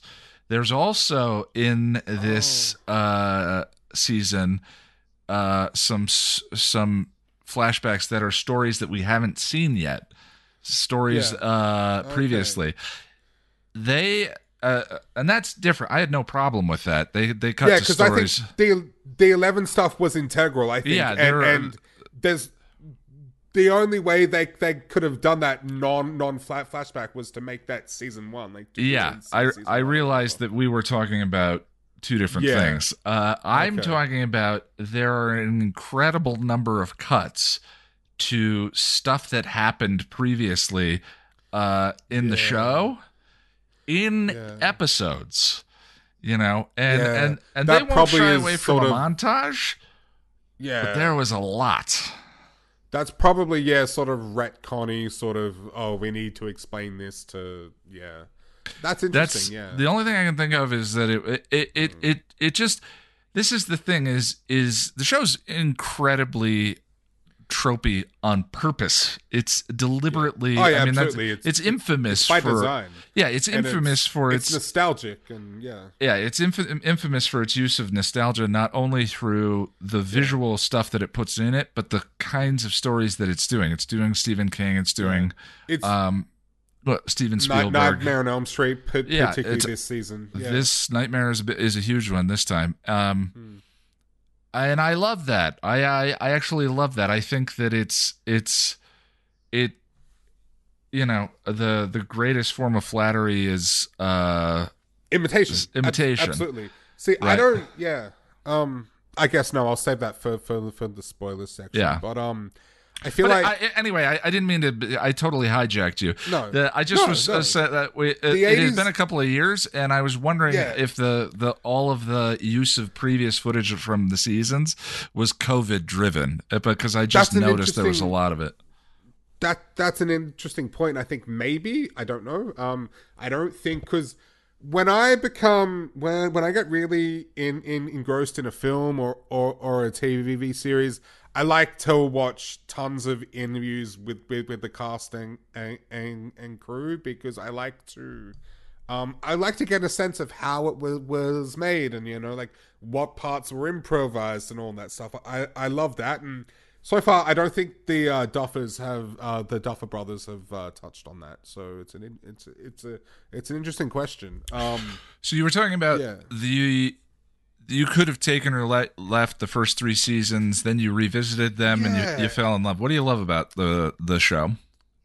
um, I mean, I I am I am a big horror fan, of course. I love my horror movies and just horror aesthetic and theme and whatnot. So that's sort of in my wheelhouse. But um, honestly, the show's got so much heart. I mean, it it it's got it's got two of my f- favorite things: horror and feels. And and I think it does that really really really well. It also you and I are big fans of our character driven pe- pe- pieces, and holy shit, this does character so freaking well. Um, I think, t- and there's just so many like um. For, for for example, my my first time through it, just watching the seasons as they were uh, released, I didn't. Um, there were a couple of things that were I just didn't connect at the uh, time. Like for for example, how how much of an amazing uh, character arc that Steve has had o- o- over Yeah. the series. Like he goes from like this douchebag to like a good guy, but it's done in a way that feels very natural and earned. You know what I mean? Um, yeah, I think it's just um, I don't know. I feel like I, I guess because there was such big gaps of time between some of the se- seasons, I just lost some of the the fire for it. So then I would jump back in into it, not really remembering too too clearly what what happened and all the connections and um like I even forgot for a while that um Jonathan and Mike were um sorry not uh Jonathan and Mike um um John John Jonathan and Will were were uh, brothers. I for some reason I completely f- forgot about that. Um and just yeah yeah lots of little things. So I think um I guess it just felt dis disjointed in that sense. So I think watching it now, um, yeah, no, from seasons one in, into se- season four, I've been able to see it as one big piece, and I'm like, wow, Yeah. this is actually really, it's it's just really good, man. It's really good. They this season specifically, I started to feel the them pulling together. The the first three seasons felt like um you know, they had a foundation of lore in the first season and then they iterated and built something else in the second and then they iterated but it never felt like it was growing to a point until Right, and that's what this season is. this yeah. season does a good job with that. Lore wise, Yeah. uh, I definitely it definitely starts to make those other three seasons like feel like they were adding up to something here. Um, yeah, it still feels incredibly. Uh, yeah. it it still feels like improv. It doesn't. You know, I, Yeah. I, I think that most of the time when a show like this is made, it is improv. It you know, I think that Buffy seasons one through seven or Angel seasons one through 5 Mm-hmm. I mean, like we talked with Tim Minear in one of the the hang- hangouts, Mhm. and they were making it up as they go along. yeah. But the really successful shows managed to pull it off in a way where it feels like it was planned from the very beginning, yeah, right? right, yeah, And um and then there's other shows like Lost or what have you that that sort of or Battlestar where sort of like I, you're like I hope they I hope they know where they're going. I hope they know where they're going and then you come to the end and you're like they didn't really know where they didn't really know where they were going. yeah. Um, Right. so this is somewhere between those two for me, where it feels it's Right, it still feels like they were kind of just feeling this out, and because a lot of there's, I I I have a list of nitpicks that I'm not going to go through, but there's a list of like, wait, what? How does that? Oh yeah, Uh, how does a lot of that to- stuff? I, I'm just like whatever. I don't care because But what again- they are doing is so entertaining and so yeah, the, exactly, care. exactly. I Yeah. just I don't care. It's the characters are so good. The they have so much charisma with each other. The I- actors are so strong. Yeah, Um, and I know what there's you enough mean though. Mm-hmm. emotional punctuating moments that it's like that's all I need from this show. Absolutely, yeah. But I know what you mean though, because I had this feeling between like when when I first watched um like season two and two and three. So like season like one and one and two are very much surrounding Will, and they're almost like a um se- season seasons and two sort of piggybacks off uh season one a little bit, but then season season three starts something like different. I, I mean, we know in hind, hindsight that it was all connected, but I did I did have have, have this feeling with se- season three. I'm like, okay, so they defeated the uh, villain at the end of se- season two, and now it just starts starts again with a new thing. Like, what really? Like, I don't know. Um, it felt like they were just doing like a an anthology horror series with the same characters or something. You know? Yeah. Um, Yeah. yeah. but now, in hindsight, it's all part of the one thing. So yeah, I mean that's kind of no really too spoiler spoilery, I guess. But yeah, um, So season four, say it's Yep. one of your favorites, uh, or if not your favorite from the bunch. I know why, but do you want to say why? I I, I can guess why. yeah. I mean, I I absolutely love uh, the villain of this season, uh, Vecna. Yeah. Um, and um, we, took we talk about how heavy uh, Stranger Things borrows from other things. Do you think Vecna was Mm-hmm. borrowing from something? Oh, Vecna is absolutely um, an homage to Freddy Freddy Krueger and the Night, Nightmare on Elm, Elm Street uh, fran- Who I believe is one of those heads uh, Yes, watching us from Freddy behind you. is, Freddy's like right there. I'm I love Freddy Freddy Freddy Krueger. He's my favorite uh, horror villain. I've um, Nightmare on Elm, Street was the first horror movie I saw when I was five years old. My sister let me watch it because she thought it'd be funny to see me scared, and I was scared. But it also kickstarted a, a lifelong um, love of the genre. Now, some people are saying that this is just a straight up ripoff, but I, I, I disagree. It's not a ripoff. It is an homage while still doing its its own thing. Um, but it, but it is very much inspired by um, Nightmare on Elm Street, Vecna, his powers, the way he works and whatnot. And we even get a cameo from the bastard son of a hundred maniacs himself, Robert frickin' Englund. Holy shit. I audibly squealed when I saw him. like I was so happy. I I, I love Rob, Robert Englund. I I met him a couple of years ago at Comic Comic Con. He's such a lovely guy, and he has such a love of the uh, genre. Um, he just loves films in in general. You'll watch an interview with him. He's he loves all kind kinds of films, but he has a soft spot for the horror genre because it gave him such a big plat, plat, platform and such a a career, um, a, a career that, um, a lifelong career essentially. He uh, credits Nightmare on Elm Street with his big breaks sort of thing, but but but he's done lot, lot lots of stuff, um, obviously. But yeah, um, like very much um an homage and a love letter to Night- Nightmare on Elm Street, and that warmed my cold. I, I knew it would. so much. yeah, I knew. I I, loved it so much. well, I am a child of the 80s. I was born in 79. Um, so this show is we talked about pandering to me. Uh, Politically pandering Yeah. to me, I'm I'm not interested. Yeah. Pandering to my childhood, uh, you know, uh, uh, I'm I, I'm not ashamed to say it works, but it works. okay, yeah. yeah. Um I mean, The third I was born had- in the tail end of the 80s, so I sort of know what you mean. Like, because the early 90s weren't all all that different. I mean, like, it's it's so blatant. It's so blatant, and it, Oh, yeah. uh, it- and it works. You know, I hear they had the third one has cuts to Back to the Future, and I hear that Alan Silvestri mu- music in the background. Dun. Uh, and I just go, joyful. ah, Yeah.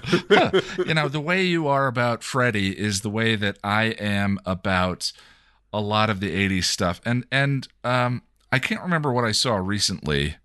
Oh, it, we um, uh, Lonnie and I were attempting an MCU rewatch and we we were watching you and I attempted one too. we were watching Captain Marvel and Captain Marvel is 90s attempt at something similar but it's just it, but it's different and it it doesn't have the same it doesn't have the same kind of wonder and love of the things that it's talking about right. Captain It's just Marvel like, was hey, remember hey, guys, remember? Yes, yes, Yeah. rem- remember this? Yeah. yeah hey oh here's a nirvana song uh, y- uh, Yeah. uh, you know um whatever you think of the plot i'm just talking about the use of its time period felt perfunctory. That story could have taken place at any other It- in any other time period in any and it would have been identical. Also, it, it, it doesn't feel like the 90s, that film, whereas Stranger Things feels like the 80s. It really yes does. the kids are are defined by their interests their hobbies which are very much of the time and the place. The uh, one of their defining characteristics are their interests and hobbies that are specific to that time period that end up playing a role later on in Yeah. the story um it's it just feels much more integrated in its obsession with this particular time period and it just is one that i have you know, um, uncontrollable nostalgia for. Let alone the fact that the um, the actors are absurdly good for for That's kid actors. Well, And- here's the thing. I think you make the the distinction. I think there's uh, child a- a- actors, and then there's professional a- actors who happen to be chil- ch- children, and Sure. I think it's the latter with, with, with this group. Even, um, but but I feel like they're much better actors now than than they were in season one. Like they, they've you can and- you can see them improving but the that's Yeah. that's another thing too is you sometimes child actors grow up and they're not good anymore it's very strange Yeah. you know because it's a it's a fantasy play kind of thing when they're younger Mhm. instead of Yeah. um uh, a fitness you know um Mhm. and and that boy has adolescence hit some of these Yeah. actors. Yeah, oh, yeah, like yeah, uh like a Um, freight train. Yeah, um, you know um, i remember going through i sprouted in junior high school. I was i was all bone and no flesh Mm-hmm. you know. Uh for a little while i grew parts of me grew at random lengths random you know one leg longer than the other one. So i vividly remember this awkward stage of adolescence that it's it's interesting. You don't you don't get to see the kid actors age through this period in a group. Mm, uh, No, or or yeah, at least yeah. I haven't seen it um no. in that way very much. And to just sort of let it be and to not you know they don't overly comment on it. It's just sort of no. they're all dealing with that phase. Um it's really fun. Um so it's very character driven. It's very it's very nostalgic uh, in a way that is very appealing to me um yeah. it's humor with the right amount of emotion and that gets me over the host of things that That's the thing. Yeah. bother me about It's- the show it is also it's a, it is it is a horror but that's not the point of it I Sure. The, when you were talking uh, for a moment, it sounded to me like you were, uh, you know, another uh, one that I know you really like that I actually really enjoy too is Mike Flanagan. The love uh, the, and I think Flanagan is better than this. I think that um, Oh, yeah. Doctor Hands down, Sleep. yeah. I think that Midnight Mass are. yeah it's not even a question they're, they're of Yeah. the greatest works of fiction ever Yeah, this is this is this is incredibly entertaining, and that's all it needs to Yeah. be. Um, exactly and I have it's a lot of fun, with it. and it feels like it feels like it's an adventure that, that Yeah. you go on with these characters yeah But I, I specifically noticed this time during the sections that I spaced out on that I uh, uh, the long bits of exposition.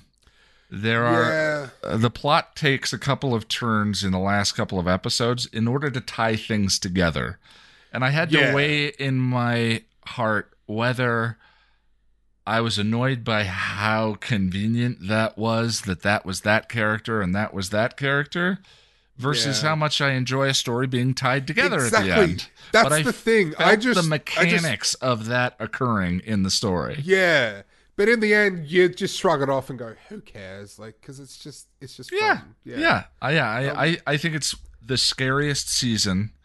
Uh, Oh yeah, I think with- the horror elements Um, are cringy, cringe-inducing, and not not not in a critical way, but in a whoa. Oh no, in a, in a, oh yeah, it's very graphic. It's Yeah. it's it's it's it's shocking for this show because you wouldn't think they would go as hard as they uh, did, but it's if you're squeamish, buckle up because holy Yeah. crap. Um, yeah. I, I, I probably go, uh, boy, and I apologize. I think my mic is. I'm going to turn my mic down slightly. Apologize if I've been peaking. Jack's going to normalize the audio here uh, it's all good. uh, when we're all done. But if uh, if I've been breaking the red line, um, before uh, without you know, we'll we'll talk about the rest in spoilers. But before we get in there, I the one thing I would say is, um, I think the first season of Stranger Things felt like something familiar and yet new.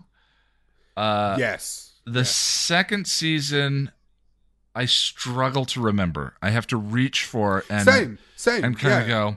It Yeah. felt like the pieces being moved into place for the Hmm. story they wanted to tell, which was the third season.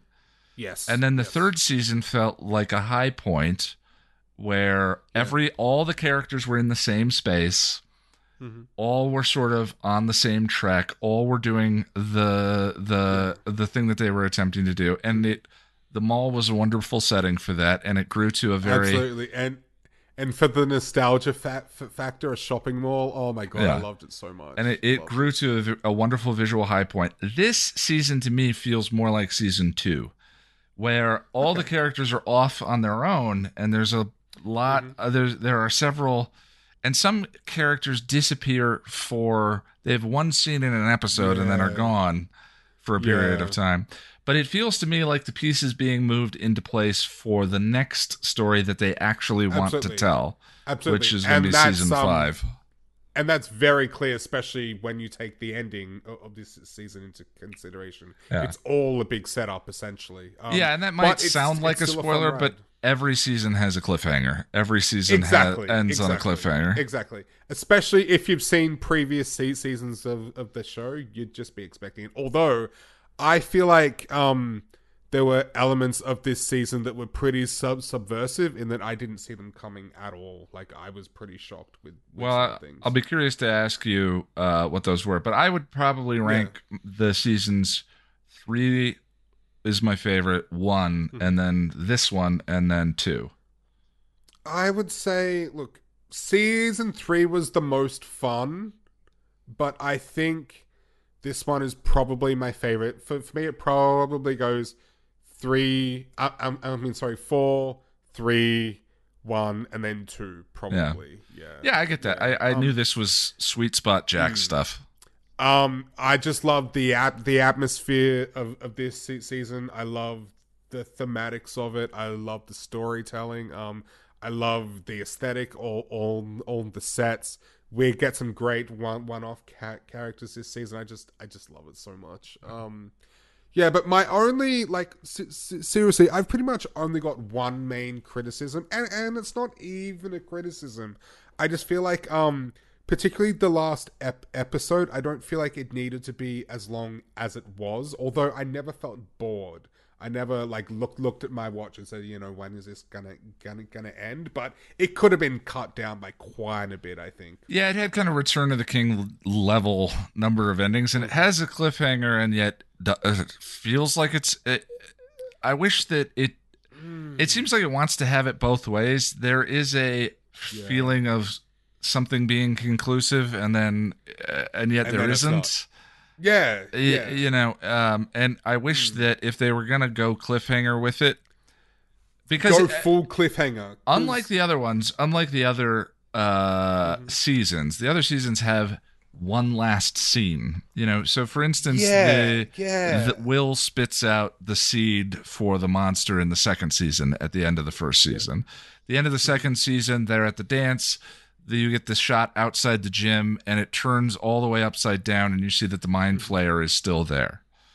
Yeah. Um, the third season, uh, it's the Russian stuff. You cut to the the it has a stinger. The Russians. Uh, you cut to the Russian jail. They mention the American. You know, Hopper. Yeah. Like that's got to be Exactly. Hopper. And then Exactly, they you yeah. you see that the Russians have uh, their own Demogorgon, right? yeah, So yeah. But every one of those was like a stinger, a, a Marvel style stinger on as an addition Yeah. to the end of a complete story.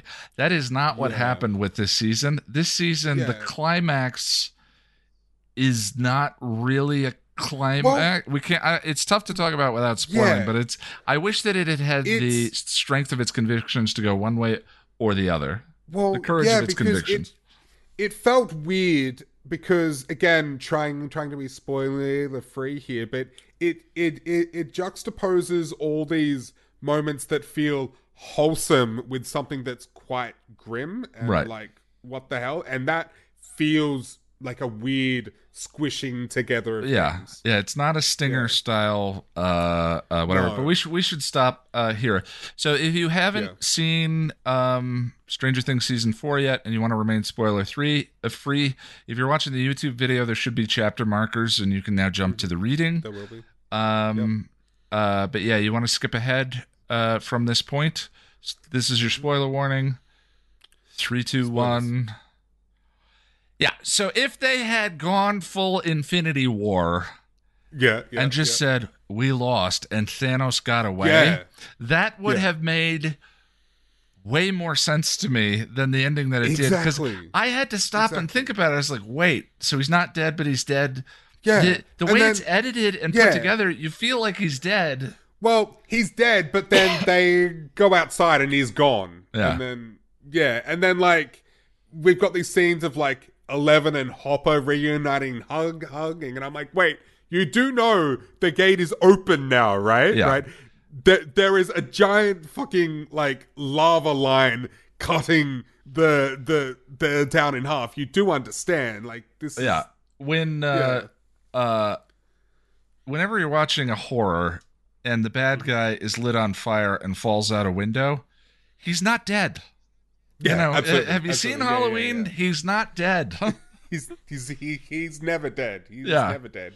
And and the show does does make it obvious, but yeah, I I, I don't know. It, it was just such a weird mix of just not wanting to to to to want people to have a sense of closure but Yeah. to leave things open ended and that's different than Can you what they I did. just- I think if they had saved like the Eleven and and Hopper reunite um reuniting um and even like um you know Jonathan and Nancy if they saved that for the opening of next se- season it would would have been so much more Im- impactful. Can can you imagine if if it would have just ended with you know the the gate opening the big crack through the uh, town and then um we we get the final scene where like the weird snow particle effect starts and then the characters are standing around like what the hell's going on? And then boom fade to black. Like Yeah. that one would have been like a, a huge like what the fuck? Oh oh my god this is this, this is gonna be great you know? Yeah. Um yeah i wonder if so what i've heard is that the duffer brothers proposed the story for the next season to netflix executives but i i that to me sug- I, I, does that mean that they didn't know whether they were going to be able to make So- the next season or not? I don't know about that, but I saw there there's this really great um fif- fif- 50 minute long sort of after show thing that uh Netflix uploaded to YouTube and they interviewed the uh, Duffer Duffer brothers and they do have an idea of what's going to happen. Like well they know what's going to happen but it's not written yet so they're writing it now I think or, or uh, at least starting on it so I think yeah, they they have an outline, but they don't exactly know how they're going to fle- flesh it all out. Is what I understand. Um, Yeah. So, what do you think the fix is? Because I have a very strong, I I have a very specific theory about what they're setting up for season five, and I've we've already given a like I've already uh, So- given you a hint. What do you what do you necessarily what do you mean mean by fix as such? How are they oh, going to like fix how the are they problem? going to fit? it?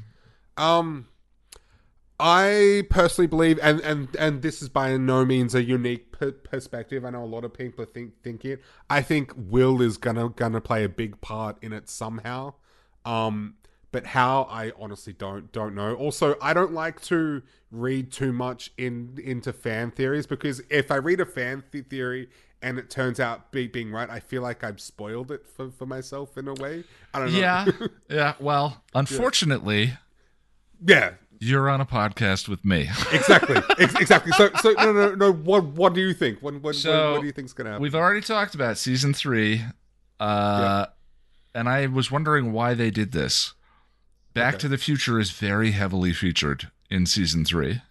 It is. It is Yes. not just like the snippets in the movie theater. I'm pretty sure it's referenced a, a bunch of times as well. In season four, Nancy and uh, Clan are walking through the Upside Down, and she realizes that this is not her bedroom. This is the Right. past. Right, and it's and it's the the, the day that Will dis, dis, disappeared. Yes, it's Yeah. it's the day that El disappeared. Uh, the the, Oh, the is it? I or no, was Will. yeah, well, it's the day that Will disappeared because El opened the gate. Uh, Right, on that right, on yeah. that same day, right? Yeah, And uh, given the Infinity War influence, I mean, anything. The thing is, like, Infinity War is not the first instance of the super team losing, But that's what happened in this one is the super team lost. And in Endgame, they had to go back in time to prevent all of the events, Oh, all you of son the of a dark bitch. events. Okay. Okay. And given the reference to Back to the Future in the third one, and then all of the pieces Time moving travel. around in this one, I think that the fifth season's definitely going to have something to do with time. And the fact that, That- the Upside Down uh, is a is a copy.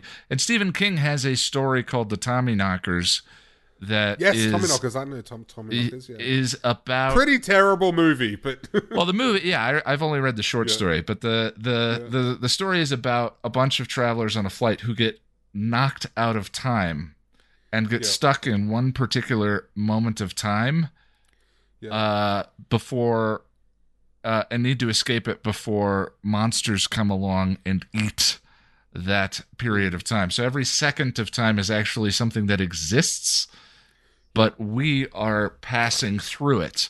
And what if you got stuck in one particular second of time? Hmm. Um, and that's what the upside down That's might be, given all of the the the Stephen King influence that the show has anyway. yeah. it So that's be that, just maybe- that's just my theory because they reference it's so specific. She says this is not it is. Yeah. my room. This is the past, which is a very Yeah. specific thing they set up, and then it never goes back to it That's- and never talks about thing, it again. Yeah. Yeah, and and it's such a specific thing that it has to be for a reason. It can't just be just for the hell of it. It's Yeah. got to be specific, and they do make make a big a, a big point point of it. Yeah, and then I wonder if um Or maybe it's the Langoliers, I- not the Tommyknockers. Uh, if someone's a Stephen King fan, I apologize. Oh, actually, no, no, no, no. You're you're right. It's Lang- Langoliers. Yeah, Yeah. yeah, yeah, No, no, no. Tommyknockers is different. Yeah, it's the Lang- Lang- Langoliers. Um, yeah. Um, and I wonder if because like they they also keep expanding on El- Eleven's powers. All, all all all of a sudden now she can bring bring people back to, to life, and sure, yeah, whatever. But yeah, the magic is getting a little, it, know. it's getting a bit much. Yeah, but. but that that that happens with these kinds of stories. There's uh, the the constant inflation of hmm. power. You know, um, I, Yeah. I yeah, it's. I think the next season needs to be the last one. Um, I think so too. And and any further, then we're gonna get into the you know like like should have ended with like like on on high sort of terror Yeah. territory. You, know, and, um, and uh, in my mind, it's high, okay, high, and this was okay. This season was okay. I don't have the Okay. the particular affiliation Okay. for the the tropes that they were borrowing this time. right, okay, okay. You know, Yeah. um, so it was okay. I agree though. For the sake of like sticking the landing and and and doing it well, I think next se- season has to be the end, and it's going to be. It's already uh con- confirmed there. Um. Yeah, some of the uh, yeah, I'm just starting to feel the creek, not the creek, but the the. For instance, I, I was telling Lonnie about this earlier. Um, there, I, I'm not sure if this is deliberate, right?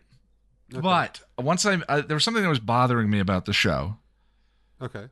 and then I kind of thought about the 80s and was Mhm. like, "Oh, are they doing this?" So in the 80s, the Okay. big the big there was a bizarre period that came along thanks to two specific actors, I think it was.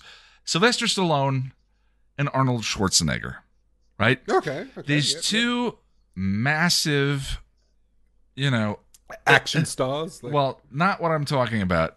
Massively muscled, gigantic Oh. men okay. Yeah. who started this wave of action pictures where every action lead was an enormous bodybuilder. W- and then Yeah, there were the exceptions man. that proved the rule. Uh, John McClane, Bruce Willis is the Die Hard uh, thing that was revolutionary about man. that. He was an Yeah. everyman, right? But that's revolutionary because every other action hero yeah. was he subverted the uh, trope, is what it. Right, is what it exactly. Exactly. But one of the things that you got was like in Predator, uh the these, you know, giant muscled oil Go baby oil men holding Yeah. enormous guns in the jungle Yeah. and screaming, ah, Yeah. right? what does El do in the climax of every single season of the show? Ah. She Every- screams and, every and does something single- crazy powerful. Yeah, every single season, there's a shot of her holding one. her hands out and going, ah. Yeah, every single season. Now here's like the thing. in season one, it's the Demogorgon. Season one, she's screaming and uh, tearing apart the Demogorgon. Season two, she's screaming and closing the rift so that the Mind Flayer can't get through. Right. And season Yep, three, yep. she's screaming at, uh, several times uh, at Mm, the yeah. fleshy monster uh, at the Yeah. end of the whole thing That- as she as she tears That it was apart. that was the Mind Flayer as well, wasn't it? Yeah. They had this. Yeah. now here's the thing. Uh-huh. Here's the thing, right? I see it every time, and I still am like, "Eh, go well. That's yes. Yeah, Yes. every exactly. single time. Exactly. I feel the the creak of it. I see the like Millie Bobby Brown is just really good at having She's such a this like actor. screaming cathartic moment of like ah! Yeah. and I feel it. And there's a reason why these baby oiled muscle men were doing it in the jungle with giant guns. Is it's there's something affecting about It is that moment. I don't know. It's like a release of rage. I don't know. It's, Yeah. it's- yeah, and there's something about it. It yeah. it was starting to bother me until I was talking to Lonnie and I was like, and I remembered that it's such a cliche for giant men to be shooting Mm-hmm. Yeah. and screaming. You know, Bruce Willis does it in, uh, you know, he's running with the the submachine. Ah! yeah. You know, so to have Millie, Bo- I don't know how old she was in the first season, but this this Oh, she's quite Kid. young. She was only 18 now. yeah, this so, yeah. this young woman subverting that cliche i think is marvelous I think it's yeah. I think it's also just a thing that we just see characters like the he, the he, heroic character in general. I can th- think of many many many movies where there's a, a scream and, and, and, and the villain's killed or whatever. yeah but it's just so specific to the climaxes of every one of stranger things that at the end of this movie when all of the rifts open up eh, opened up in the ground i wrote in my notes man El's gonna have to do a lot of screaming to close all of these rifts and that's what I'm talking about. The show is Hmm. starting. That to me is is starting to feel the repetition, starting to feel the creak of what they're doing, and I I I don't want it to go out like that because I've really enjoyed the journey. No, yeah. The, a lot of the action in this one where they're chopping more Mm. chopping more tentacles. See- I just stopped. I, I I spaced out.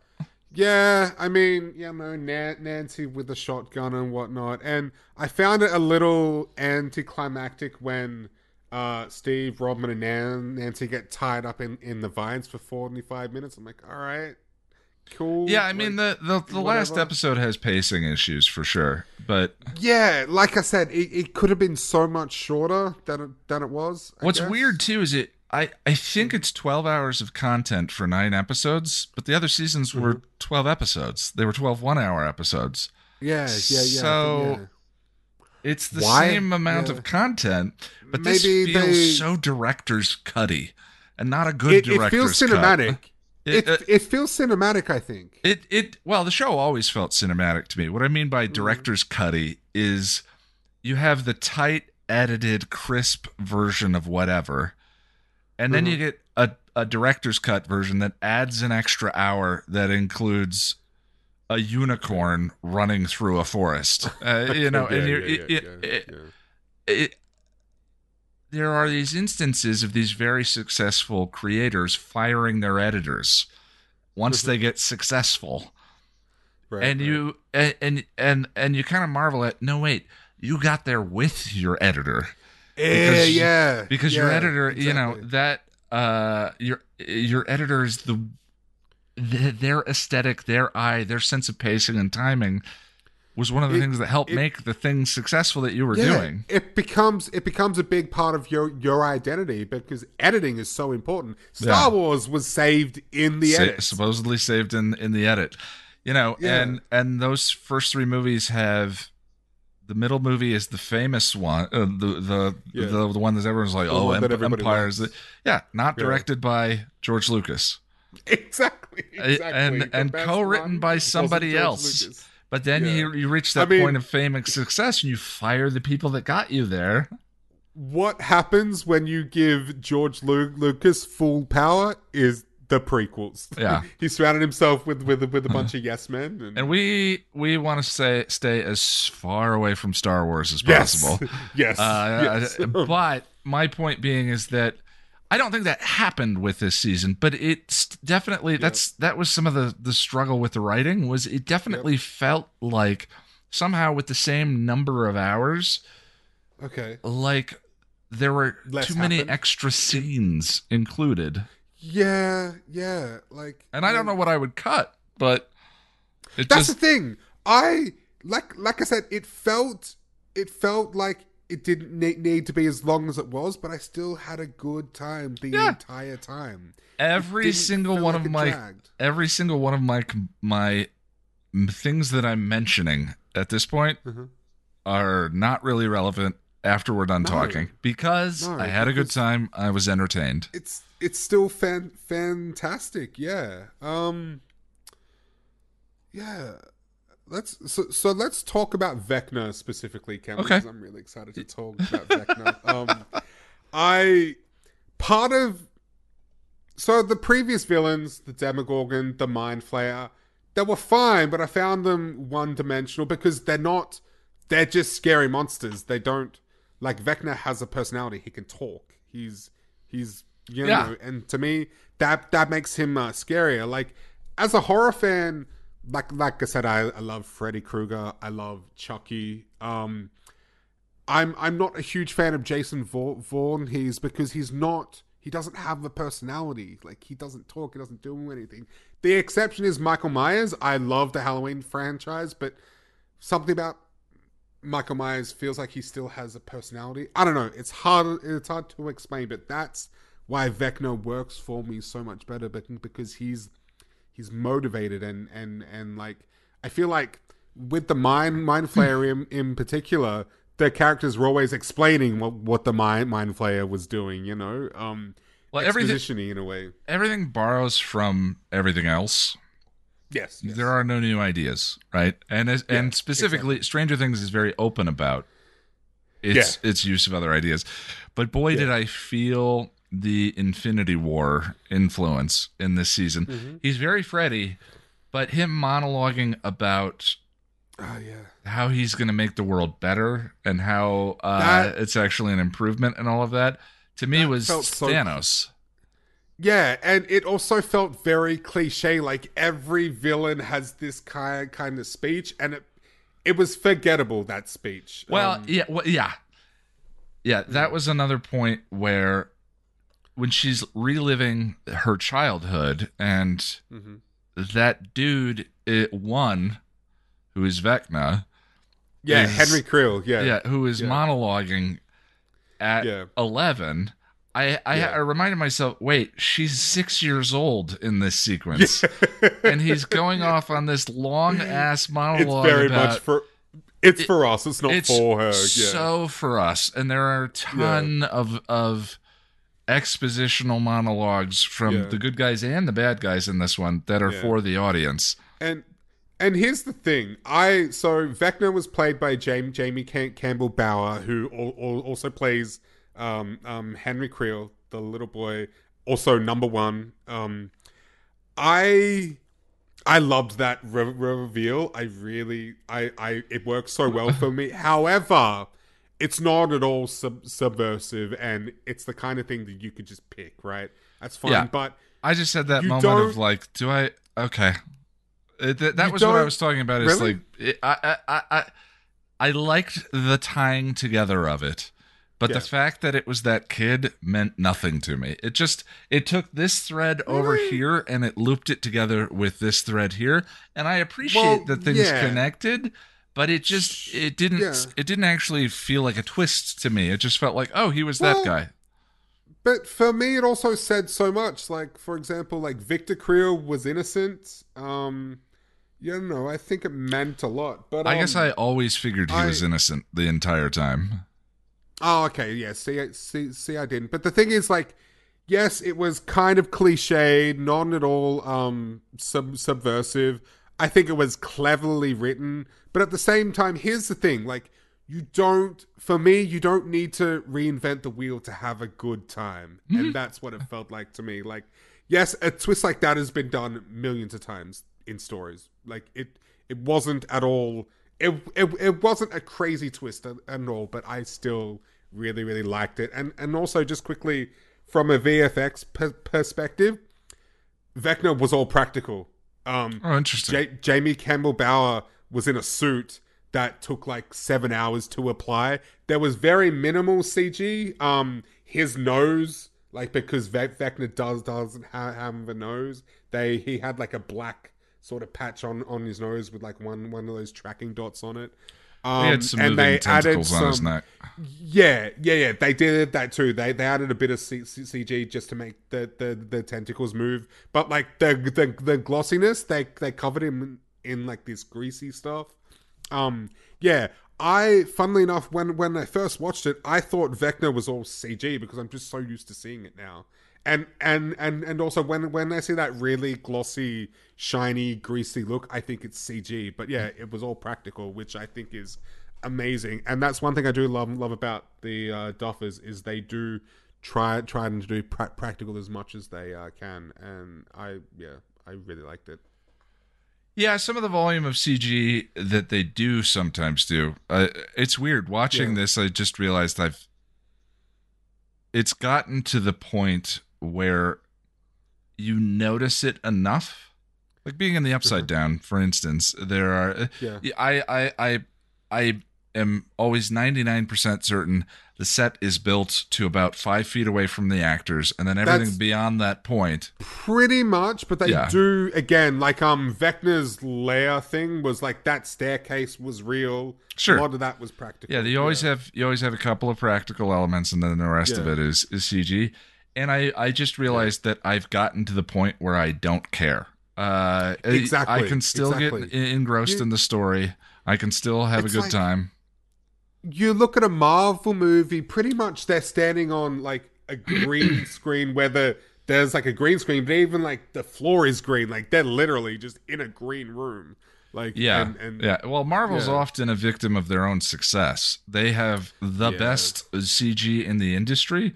So if something is slightly not up to scale, uh, people go ape shit about it on the internet. Well, people do that about anything on the internet. Yeah, But um, you know the the new She-Hulk show. I've seen trailers for the new She-Hulk show. Looks better than any of the CG in Stranger Things, but because it's people not were really complaining. yeah, because it's not Thanos, and Thanos I- is at the moment the best CG animated character in the history yes. of film. But I look you at know. She Hulk and I'm like, it really doesn't look that bad at all. Like it doesn't fine. bother me in the slightest. Tell me a The- good story. my only I criticism care. is I is I wish they they made her more like muscly because I, I I feel like they slimmed her down to to make her look more feminine, which I think is stupid. yeah. But um, yeah. yeah. Well, we're not we're we're not here to talk about She-Hulk. Yeah, I, I no, of course not. I think the the um, the effects are as good as they need to be and better in Exact- in this. exactly. Uh, you know. Exactly. Um, Um. oh, it- and the oh, I read a Twitter headline someplace. By the way, did you? Was there anything else you want to mention about Vecna? no, no, no. He's just amazing, and I love him. I read a Twitter headline someplace that um, best villain of the series. I will say that the Mm-hmm. the the Gorgon was fine. The Mind Flayer was nothing. I like the Yeah. look of the Mind Flayer. Me too. yeah. Um, I liked. It's funny how uh, most of the seasons have a big bad and a little bad, right? Yeah, like in the first in the right, first season, the. Gorgon's probably the bi- the the the Doctor The or the. Gorgon is the big bad, and Yeah. the other one's the little bad. Uh, Yeah. Season two, the Mind Flayer is the big bad. Will is the little bad. Once Yeah, the mind flayer also takes him Billy over. too a little bit. Billy's in Billy. season. Oh yeah, Billy is in season two. Yeah, Yeah, yeah, yeah. yeah. but kind, Billy's he's kind of like a little a, but but he's he's like a puppet of the mind flayer though. So I don't know if that counts. Yeah, they always have. They always do the bully thing. That's a big Stephen King thing Yeah. to include bullies. Um, Yeah. But I mean, this is essentially like one of the things I do love about this show is that it's essentially a scary version of um of um the the Goonies or Stand Stand by Me. I Yeah. vibe. Uh, Yeah. Millie, I, I read a, I, I did the internet version of reading an article, which is I read a headline someplace uh, uh, that said, um, in an interview with Millie Bobby Brown, she said that the Duffers probably have too had too many characters in this season, and I would 100% agree with that. Now, my argument: the stoner Okay. guy, the stoner pizza guy, could have done without him. They never moved him past Stoner Pizza Guy. And I- yes, and- but I still enjoyed him though. I, I find Stoner, that sort of Stoner humor, the most basic, boring. I, I, it, it just drove me nuts. Yuri, the Russian, Yeah. was not entertained by Yuri in the slightest. I no, uh, I mean, there was no Okay, need yeah, for sorry, that sorry, guy and the Russian guard to be two different characters. that's tr- well, no, but how mm, how You're- would the Russian? Mm? They buy a ticket to Alaska. To, to two days later, it, it doesn't matter. They you have a character that has no Yeah. lines. Fly them to uh, the states. Yeah. They spent so much time on Yuri the peanut butter smuggler, which I think I- probably looked great on paper. I did enjoy a lot of the humor that came from from that though. There was some funny moments. Most of I the funny enjoy that. moments came from I can't remember the actor's name right now, but he's also in uh oh that other show that we you and I really enjoyed that I made you watch. Uh, oh, um, um, Fleabag. Fleabag. Yeah, yeah, yeah, yeah. Um, He- um, what's his name? he- Brett Brett Geller or something. I think. He is wonderful at playing He's a professional scumbag. Yeah, and Murray Yeah. is all all of those funny moments are Murray's funny moments. Pa- Well, the karate bits he's and he's tied into them. I guess. Yeah, yeah. It's it's Yuri and and Murray bouncing off each other. I would Then- say. Yeah. then you have not just a big bad and a little bad, Mhm. but a little bad and then a little little bad and then a littler bad. Yeah. You had two doctors. You had a government agency. You had another government agency that was fighting that government agency. yeah. Yeah. You had bullies again who were chasing them, and then you had the big bad. yeah. Yeah. It I that got convoluted. You've won me over, I guess, but I feel like you can do that as long as you are well structured, and I think for the most part they were well structured. Like the the, the season the season was pretty well stru- stru- stru- structured, and it's because it's essentially like um the last season. There was like three different stories going on that mer- merge into one at the end. Yes, they're Um, they're very good at that, bringing the threads together. My problem is that uh, some of the characters that we that we that that some characters get short shrift because there's too Yeah. much on Sure, screen yeah. at once. Who um uh, I and I apologize. I don't know. I'm actually bringing it up right now because I don't. I am terrible with remembering character names. Mm-hmm. But the other, the woman who worked with Steve at the Scoops Ahoy place, Oh, Robin, Robin, Robin yeah. is fantastic. Robin Yeah. had Robin had no arc in this. Sh- Oh, I mean, she had the thing with the girl that she likes, kind of, but it, it was Never got resolved.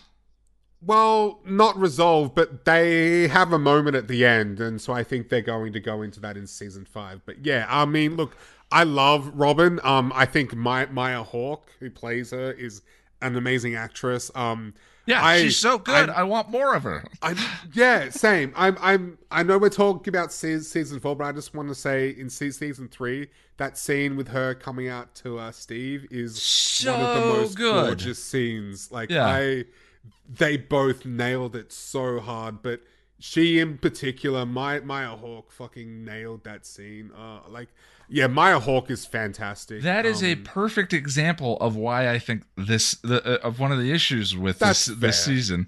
that's uh, fair. Jonathan. So I saw a tweet that said, uh, "Who is Nancy's best beau?" This is from the Netflix account specifically, or was the Strangers Things account? Who who should be Nancy's beau? Jonathan or Steve Harrington? Jonathan. My answer to that is Robin.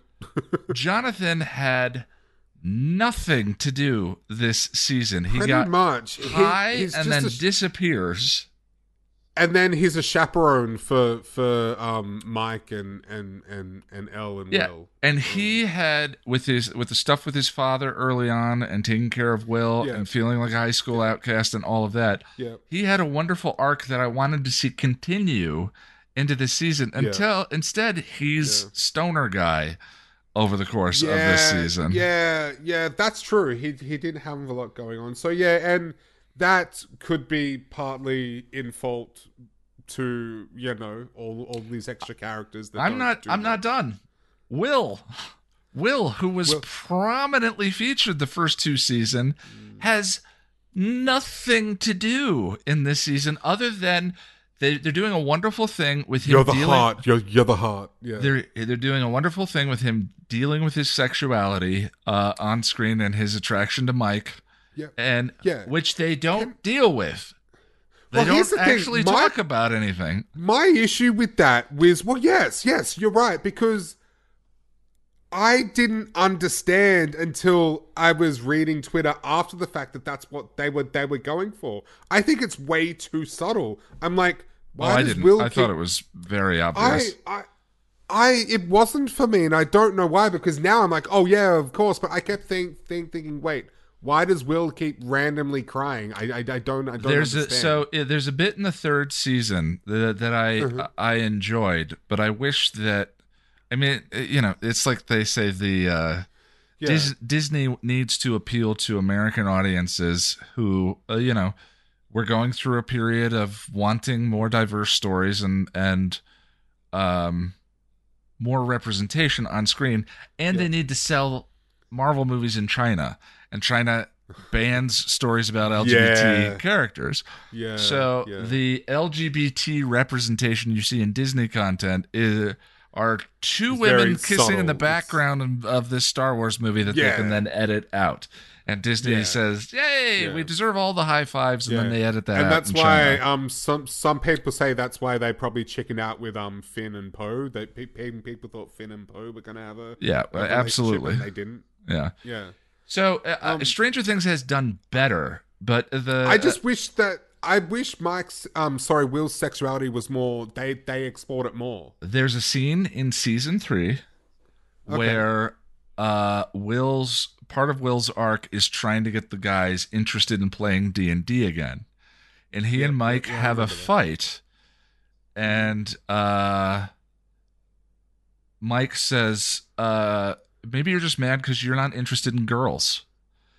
And there's a long pause between the two of them for a second and mike says i'm sorry i just you know did what'd you think? So we were like never we were never going to get girlfriends? Mike Yeah. outs him And Mike al- already knows. mike already knows right? yeah yeah, yeah and so Yeah. that sets up this one where will Ah, clearly is in love with mike over the okay, course of the story I- but doesn't know I how to deal with it have. I, I guess I must have forgotten about that at the time anyway. Yeah, because and it I just felt and I love that really vague to me. It Yeah. felt vague, vague to me. That Um, well, again, everything we're talking about are all, this is all vague, right? And it's something they've Yeah, done right. so well. Is are concrete. yeah, Uh, you know, they have a lot of characters, but everyone gets. You know, uh, uh, Jonathan gets the moment with his dad, and Jonathan well, is ev- now the positive male influence over uh, Will. I've I've got that in my notes essentially that every character gets a moment to, to shine. I think for the most part, um, other characters get longer mo- moments in, in the sun than others, sure. But I think I feel like everybody gets a moment. I, I think everyone gets a scene. yeah, but, not everyone gets an arc and that's the thing Right, i think yeah. that that Yeah. compared to the previous seasons i find frustrating yeah. um Right. or, it would have been nice to lacking. get more Robin. more Robin. Cut more, one um, of the government more, more agents- John, John, Jonathan. Yeah. cut. Stop introducing new uh, characters. They're very good at making charming, charismatic characters. Paul But I- Reiser's great. Paul Reiser's wonderful. He's one of those Yeah. like I have daddy issues, and he's one of those. Whenever I see a character in a movie that I want to be my daddy, I'm like, oh, Yeah. huh, huh. And Paul Reiser, I, I- want to be my daddy from this movie Yeah, yeah. I um, or this uh, series. I have this intense hatred of Papa or whatever his name is, uh, the uh, doctor. Who is The, just uh, the back? doctor. Yeah, Who back. just back. Even though we see him get freaking annihilated by a Demogorgon. Yeah, Like, everyone else. The Demogorgon Um, kills everyone else, but he has look, a little scar on his face. I I did enjoy that that stuff with El and him. I did enjoy it, but there were so many moments where I'm like, "Oh my god, just kill him, please. He's a piece of shit. He's not a good person. He he he he, he sees El and the rest of the kids as just this experiment." And and and and, and like he shows that the fact that he is willing to basically like sacrifice everybody, prevent El from go, Yeah. going uh, back to Hawkins bec- bec- because he's he's more like you, you know the mission. It's all the the the the, the mission or, or whatever. Yeah, which is Um, really weird because they bring him back to do exactly the same thing. Like she has the she has the same arc with him yeah. uh, again. Yeah. Uh, Well, I think I think she really broke the spell this time, though. You know what I mean? I think she really understood. She finally understands who he is and where. But I'm, I guess no. You could argue that that that that she's already gotten to. Yeah, she already did that. Yeah. It's more that it's it's more that he he sort of gaslights her and convinces her that he's actually a good guy, and then we get the same result that no, he's he's still a piece Yeah, I thought that was going to be interesting because they had an opportunity there to revisit the first season to show that he was that his motivations were actually pure. Uh, and that's what they sort of um red red herringed us a yeah, little and you think they were going to do that, and then he has. Then it's just now he's the bad guy. He's, he's he's still a piece of shit. Yeah. Um. Yeah, There's there's that scene where um I think she tries to escape. And then she has him like pinned up against the uh, wall, and I'm like, "Kill him! Kill him! kill him!" But but I I know now in in hindsight, like I I I think it's good that she wasn't the one that actually killed kill, killed him. I think that would have been too too dark for Eleven. I think. Look, she has killed people, but it's always been in defense of herself or other people. You know. Um, I I also think the I don't know. uh, Did your first episode have a a warning before the episode started? I'm not sure. Might I, I mean, I have- watched it on Netflix. Might have just been for American audiences, but when I started the first episode, it uh, Mhm. there's a disclaimer at the beginning of the first episode that says we shot this before the shooting in Texas. Uh, there was Oh, uh, yeah, no. there was a school shooting here. We're not going to get get into it, but the uh, yeah. the opening is so dark and nightmarish and uh oh, okay. all the children in the well i'm talking about the first episode of the show Ah, and yeah, it released rough and they're all kids that have been massacred in Oh, yeah. that area Oh yeah, okay, yeah, yeah, no, yeah, no, yeah, yeah. I follow, yeah, because it does open with that all the all the blood and the yeah. And i thought that there that was going to that was such a dark dramatic place to go that i thought they were going to set up like an exploration of El going dark or Okay, some kind I- of tale about I loved the sort of um, the the El origin story, I guess that we get. Um, I loved that. I loved I- all, all of it. I thought it was amazing. I was in for most of it. I was in for most of it. Yeah. I, I just once it was like, oh, it wasn't really her. Yeah, that that yeah. uh, where you set it up that it's her, and then you I- cut away, and it's like, oh no, it's Mhm. just this other guy that we didn't show you in a shot. See, I, I, I, I liked it. I don't. worked for me. I, I don't think I it hated for it, but it it Okay. set my aspirations for th- what they were going to explore in her character Okay. and identity That's fair. to a point. That's fair. to then go to hand wave it and go, no, it was about this other character. to go to that place of darkness and to suggest that it that was a part of her identity that she's going to have to grapple with. And then it's not really about that. It's about this other. It was like, okay. So for you, it feels like a bit of a missed opportunity to explore something interesting. Especially for an American, if you're going to go and show Okay, certain that's fair. kinds of imagery on That's screen. fair. Like, Um, I don't have a problem with going any place, but I want a. I'm looking for a certain level of payoff Yep. depend it's Yep. been an argument I've had Yep. on with the first season of Angel. If you're going to have Holocaust imagery and Nazi racial purity demons, Yeah. it it needs to reach a certain level of payoff to warrant Okay. having gone there. That's fair. That's and fair. Yeah. and Yeah. that level of horrific imagery that they showed didn't Yeah. pay that off to me. It was fine. I enjoyed the That's fair. it was it was clean the way they loop it around and the way Vecna is one and I that was fine. I I yeah I loved. I don't know whether it's the writing or I just I I just thought Jamie, Jamie Ca- Campbell Bower played that that whole stuff really really well. Um, The specifically s- him as as uh, Henry in in the lab. I loved that. I loved The that, second that I, I dynamic between them. I wish it had been a little more subtle. The second he Yeah? started talking to her, I was like, "Oh, he's a bad guy." I don't know who.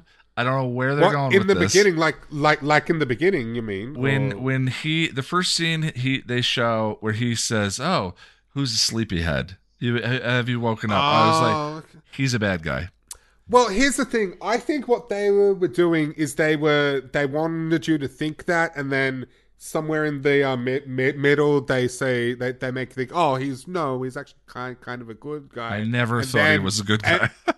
and- then we get the uh, whole, oh no, wait, he was the the bad guy all along. But okay, you didn't, you didn't. no Okay, As soon as I I was- we met met him, I was like, "Oh, is he the one?" I mean, I didn't guess where they were going, but I I was like, Yep. "Oh, is he the one I- that convinces her to go dark and to do all the evil things that we saw in the opening?" Okay.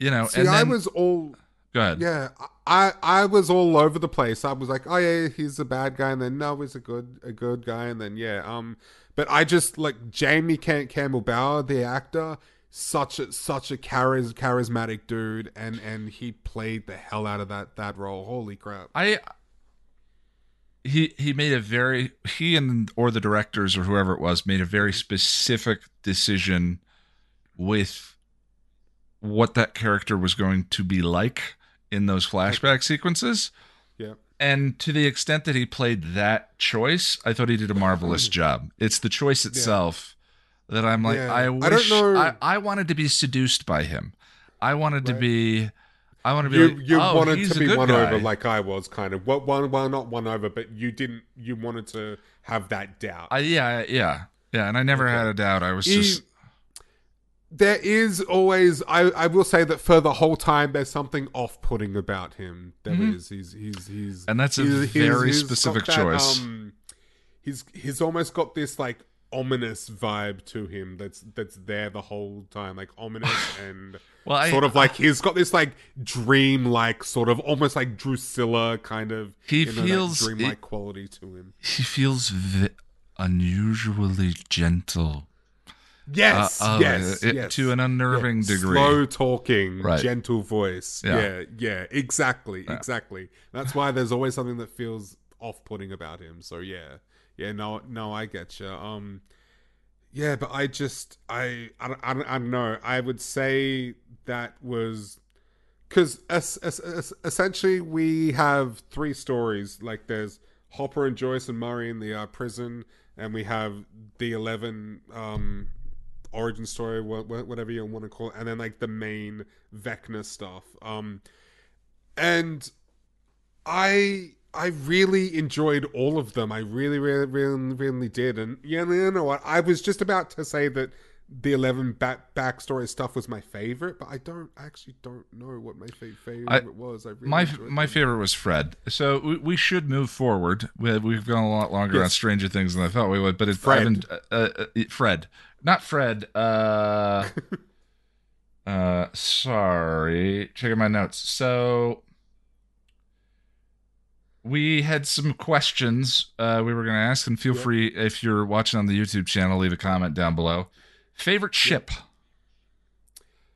Favorite ship. Okay, so Yeah, most people ask the question. You know, you touched on it before. Uh, do you ship uh, Nancy with Steve or John Jonathan?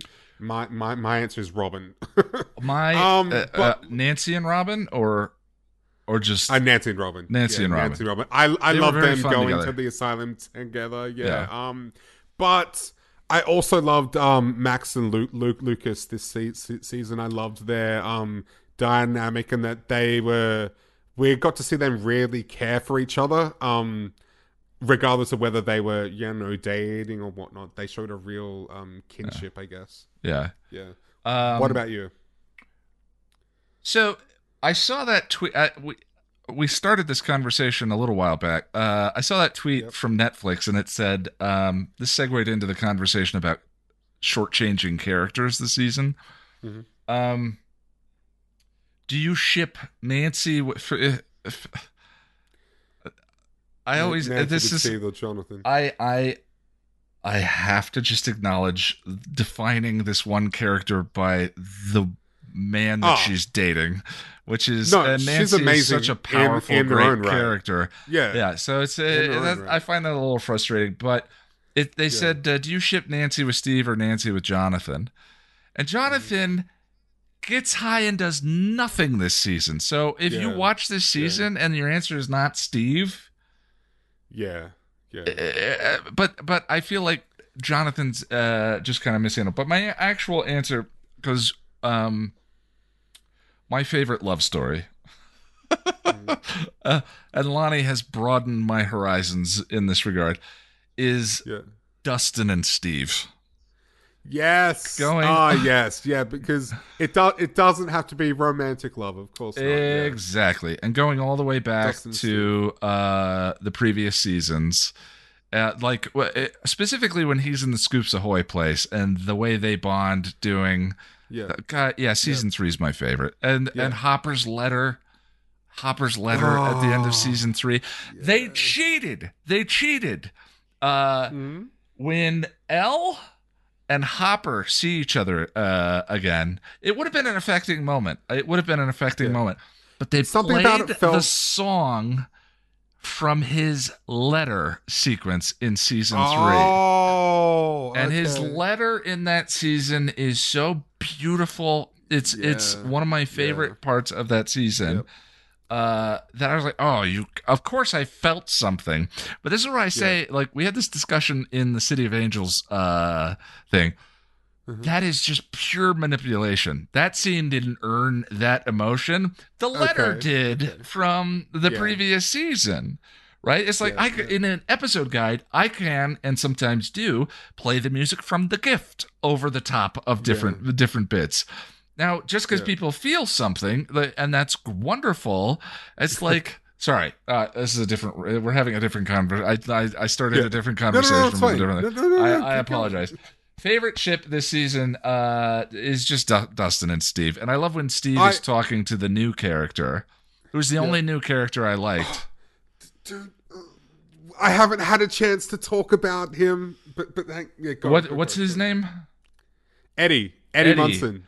Eddie. Eddie. Eddie's the only new character that gets enough uh, development. Um, I when Steve and Eddie are talking, and Eddie's like, and Steve and Dustin have been negging each other the entire uh, series, and uh, uh, Eddie's like, "Oh yeah, Dustin loves you, man. Talks about you like you're his hero. It drives me nuts. I'm Yeah. super jealous." And Steve's like, "Really?" Ah, I just their affection for each Yeah. other is so So- wonderful. yeah. Talking about um platonic sh- um ship ships too. I love Steve and and uh, Robin, especially in season three. Steve and Yeah. Robin are great. Steve and Robin are they're great. yeah. amazing. Um um yeah, even um Du- Dustin and Eddie, I I love their um Yeah. like their uh, dynamic. Um but yeah, I, I know we are running long, but I, I I have to talk about Eddie. Oh yeah, we forgot about Eddie. Go ahead. I Two minutes. It's two minutes. I loved Eddie Munson so freaking much. He is probably my favorite character to, to pop up in, in the series in quite a long while. Um, played by a wonderful English a- actor by the name of jo- Joseph Quinn. Um, his performance is both fun and silly, but then also like um, especially towards the, the end of the season, it's really tender and vulnerable, and it's it's a really emotionally Im- impactful uh, performance. And Eddie has sort of become this breakout character character of the season. I've seen so much love for for him on online, um, and I very much share the love. He's he's pretty much my my favorite. Look, my favorite. Well, we'll talk about favorite character. Char- yeah, that's soon, that's but, our next um, question. Yeah, but like his overall arc really resonated with me, um, and I really relate to him in, in in a lot of ways. And and it's not just because he is a metalhead, although that has some something to do Yeah. do with it. Um, and and look, part of me really didn't want him to uh, die, but I think his death served a purpose and was a really in, integral part of his char- character arc. I think. Um, because on the surface his his arc seemed to be about clearing his, his name and and um like like proving his, his in, innocence and proving that he wasn't this sa- sa- satanic cult, leader Al- also side side note i love the satanic panic um theme going on in this That I remember that vividly. The D and D. Yeah. uh, I remember it th- got crazy Yeah, I remember that. D I- like, D D D and heavy metal were the big uh, It even affected. Magic the Gathering. culprits I like, Yeah. I, I played Magic the Gathering, and I remember hearing about uh, Yeah. worry that it was some sort of satanic thing. Yeah. Right, right, yeah. But um yeah, so that that on on on the surface his arc seems to be about clearing his uh, name, but I think his arc was really about him proving to himself that everyone was was was wrong about him and not just that he wasn't like an evil satanic cult, cult leader, but that he wasn't a loser and and a screw up and that he stood for something. You know, he says in his final moments, I didn't run away this time, right? Like he's, he's he's proving to himself that he wasn't a coward and that he stood for something. And you don't know, he's he says, um, this this this is gonna be my year, 80 86, ba- baby, and it's just. Oh, I just, oh man, I, I loved it so much. I I- loved it. W- I, I I thought of something before, uh, like right when we signed in. Of course, Mhm. I, I the question I was wondering was, I wonder if it it it says something about who you are. Uh, Mhm. the song that you have stuck in your head when you're after you're done watching Stranger Things season four, because yeah, you were humming Mas- Master of Puppets. Master of Puppets, and I was humming running running up that hill Running up by that Kate hill, Bush. yeah. uh, yeah. Which is funny. I was like, how, "Oh, I know exactly how he got Master of Puppets stuck in his head." But uh, yeah, yeah, that Kate Bush song is still playing in my head right now. yeah. And and you know what? Not that unpleasant. Yeah. The funny thing about that song is, um, so one of my fa- favorite bands, Placebo, does does a cover of it. And look, I knew who Kate Kate Bush was before Strange Stranger Things, but I thought for the longest time that running up that that hill was a Placebo original, but it's not. And I felt like such uh, such an idiot when I realized. yeah. Um. Yeah. Um. Well, let's go to uh, let's go to favorite character. Favorite character. So Eddie season. Munson, hands down, Eddie. this season. Eddie, I, I freaking he just he resonated with me so much. He was so fun, and his his his his char- character arc proving to himself is. I mean, you probably know that that would re- resonate with me because I've got I've got my, my my issues and whatnot. Um, that yeah, I really related to that. But look, the show as a whole, my favorite has been Dustin from the beginning. Gate Gaten Ma- Matarazzo He's- is just such a wonderful actor. He's, He's so such a good actor. Yeah. Um, Yeah, he's so good. Yeah. What about you? I so it's interesting. Um I really liked Billy in the last season. Um Okay, I Billy. I- yes. Max's brother. yes, I I wouldn't say he's my favorite character, but I I'm leading into this because um I really appreciate you know, there's there's Stephen King is notorious for like for the bully structure in these kinds of stories. Mhm. Um Yep. and to be able to show the bully character and then to create as a monster and then to create empathy for him uh, I Yeah. really appreciate. I really love when you Mm-hmm. make your villains complex. And Yep. Billy is very was very he's a horrible monster, but Mhm. uh, by way of going into his memories in childhood and um, showing his father and showing his terror Yeah. from his father and all of that, you it, it, it it makes the conversation more interesting. It's about the cycle Absolutely, of abuse. It doesn't justify And- it.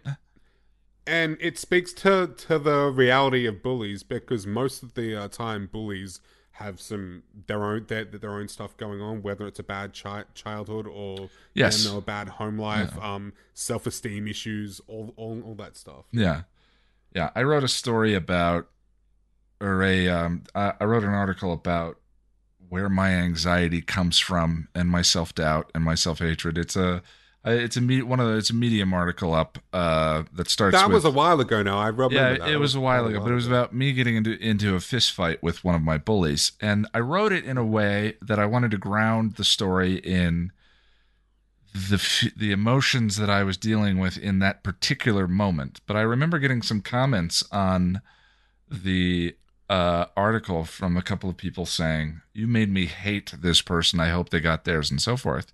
And I was just like, "No, we were kids. that's kids." not the point. We were kids. And he uh and and you know studies show that bullies uh are are victims of abuse as well right? Yeah. So i love that they did that with billy. Um i think that actor did a fine job yeah uh Dacre Mon- Mon- Montgomery he is an Aussie so yeah. Yeah, he, he he's terrific. And i i um, and because of that i i thought max's arc in this season made her my favorite character. Was much more re- resonant because of that it's yeah. such a challenging i don't know that they paid it off but what they were at least uh and, and that may be because of the next season is coming and she ends this season in a coma right?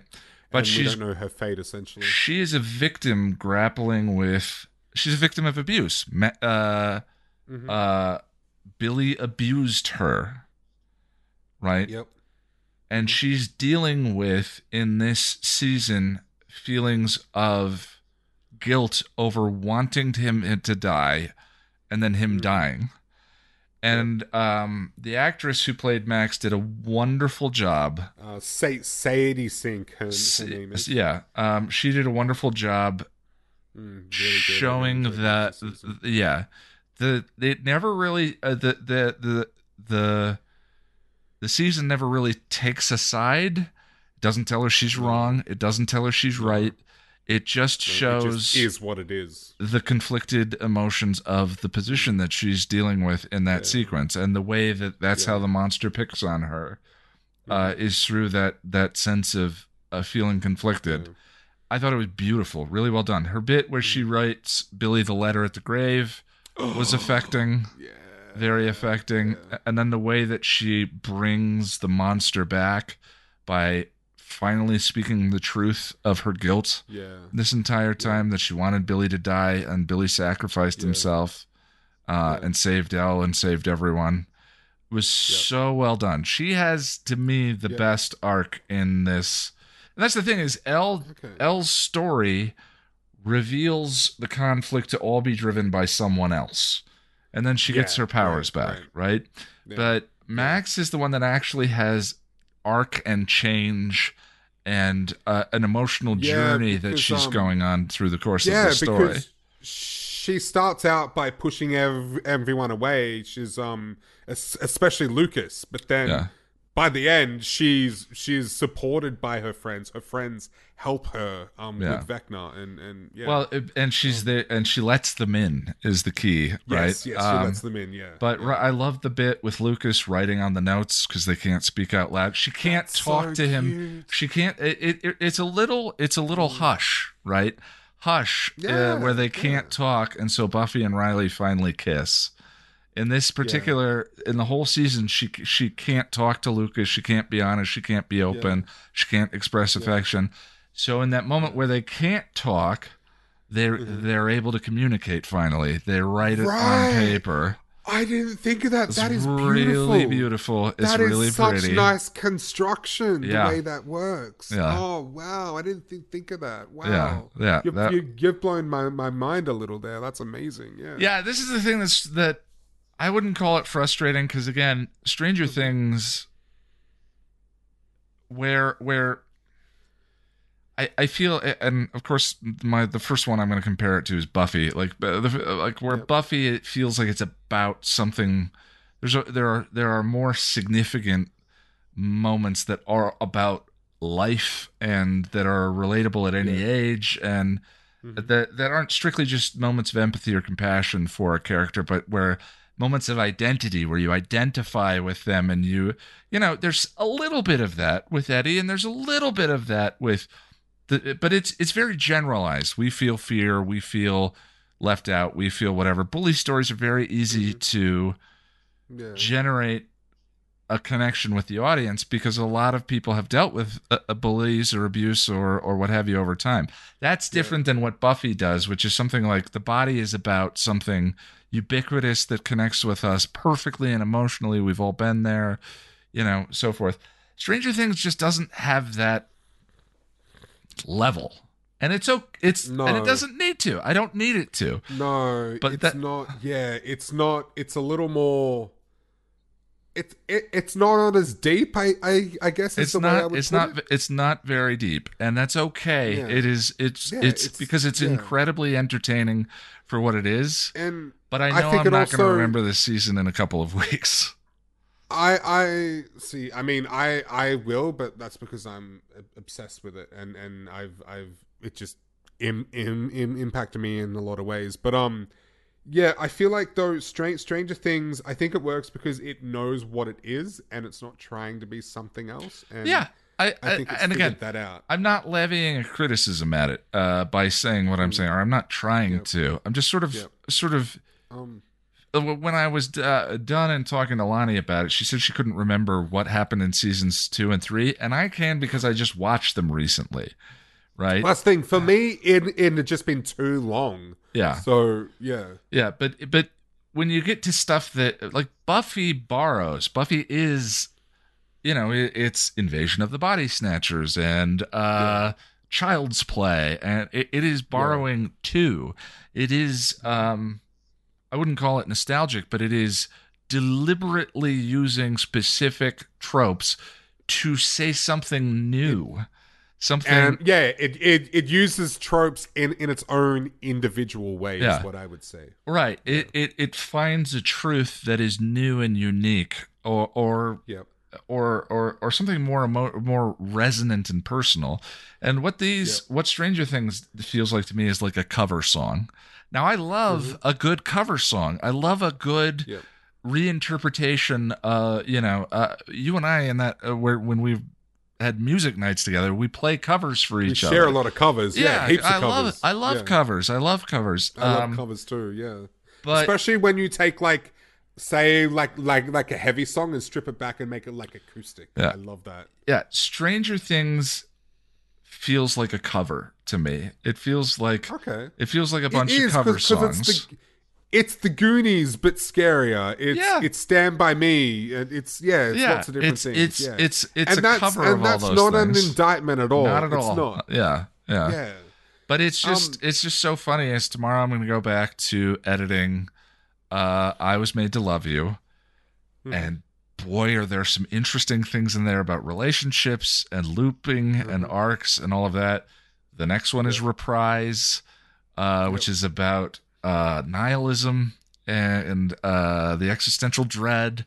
You know, Yep. it's just it's just uh, those two things are very different and they're both very good at what they do and that's all they need to be Mhm. but i couldn't because of the the waters that i swim in most of the time 9 to 5 Mhm.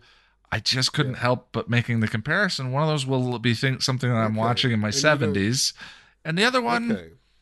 i may not i you know it was but i but i don't fair. regret the That's time i spent with it right now you know what i mean I I I get you. Yeah, yeah, and yeah, like yeah, okay, yeah. No, for me, like that's how I was with all the previous seasons simply because I hadn't fallen in love with it. But but now I am totally in love with it. I think it's it, it's going to be something that I will always hold to like a high esteem. Yeah. Um, yeah. One thing I wanted to quickly say, uh, going going back to Billy for a second, I, I I agree with what you said. I loved that they sort of gave him a bit of a well, we understand why he is the way he is, and then he he gets a bit of a, red, a redemption. But I wish that we got like a bigger redemption for, for him because it's it's it's essentially a minute and then he he's he, he's dead. And for me, Billy was so awful that that it's it's almost like it wasn't enough, even though it kind of was. Seeing You- his you know- father's you know what I abuse mean? and his terror from his father in the second season, and then going into his memories of his mother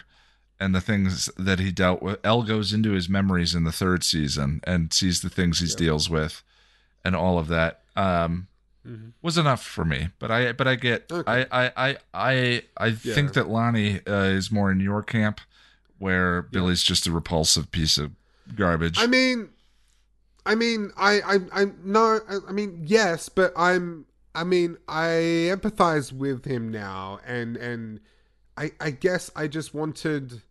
I feel like if we got to see him do more as a good guy, like spend half of that episode re- redeeming himself or something, I think it, it just would have been more emotionally resonant for me. I think, Sure. um, as Yeah. opposed to just the sacrifice play and and, and then and, and then he's dead. But yeah, um, I mean, I agree with Lani in that it doesn't ne- necessarily negate what he did. Um, yeah, yeah. well, we really need to move forward because we are pushing three hours Yes. here. Uh, yes. So, um, so yeah. So favorite favorite moment I think is what we're. Oh, it's we're- definitely we're up to now. uh, Max either at the gravestone or um, Mhm. when she's talking to the demon and admitting Yep. her actual. And uh, related to that, just, just just quickly, what song for you would break you out of Vecna's trance? I really want to know your. Oh, that's interesting. Probably no diggity. I love that. Um, for me, this this changes periodically, but for me, it's probably "Farewell to Flesh" by Ice Nine Kills. Um, oh yeah, but for me, my favorite moment. This is probably very very obvious, and I know you're not going to be su- surprised, but. Eddie playing Master of Puppets in, in the Upside Down. Um, I'm not even a big Metallica fan. I'm I'm not, but like so, Master of Puppets op- opens with one chord and then it pauses for a second. And soon as I heard, heard that chord, I'm like, wait, is he about to play Ma- Master of Puppets? And then he did. I was like, oh my god! And I was cheering the, the the whole time. I had a big smile on my face. Um, just a freaking fun moment, man. I loved it so much. So That's- good. And look, it's it's stupid. Huh? I was about to say, I think that is Yeah. the most important takeaway from all of this is all Mm-hmm. of these criticisms aside, they do not matter because the show Yeah. is so fun. It's so fun. Like You know? I've heard, like I've heard people say, "Oh, when did they get electricity from in the Upside Down?" Like, sure, but I, I don't cares? care. Yeah, Like, yeah. Exactly. Who cares? How does the magic look, work? is- I don't know. I'm having fun. I'm having fun, so I exactly. don't care. And look, it's it's it's it's kind of stupid. It's kind of cheesy, but it's cool as hell. Yeah. I don't care. Yeah. Yeah, Yeah. it's amazing. Uh, well, I think was there one more question, or is that all of them?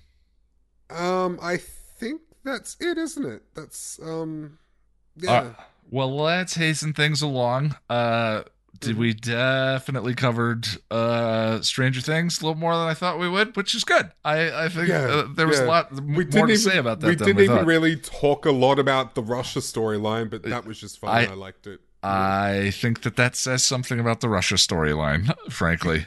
really? But I, Hopper's yeah. one of my favorite characters from the previous three seasons. I think he's great. Yeah. and I wish that getting him out of Russia had been one episode so that we could have more Hopper instead of Yeah. I just I had a lot of fun with that. I'm a fan fan of a prison story, I guess. But yeah, yeah. Um, all right well let's uh let us know down in the comments if you're on the youtube version I, how are people supposed to talk to us uh, with the audio version we'll figure it out I don't um know. We still yeah okay yeah. let us know what you think we're gonna go to the reading uh, and then come back and figure out what we're going to talk ab- about next week. You want to listen to that Yep. bit because you can help us out. So uh, here we go to the reading now. Here is Gone by Terri Botta, epilogue part one. There's actually two episodes left this one and the next one.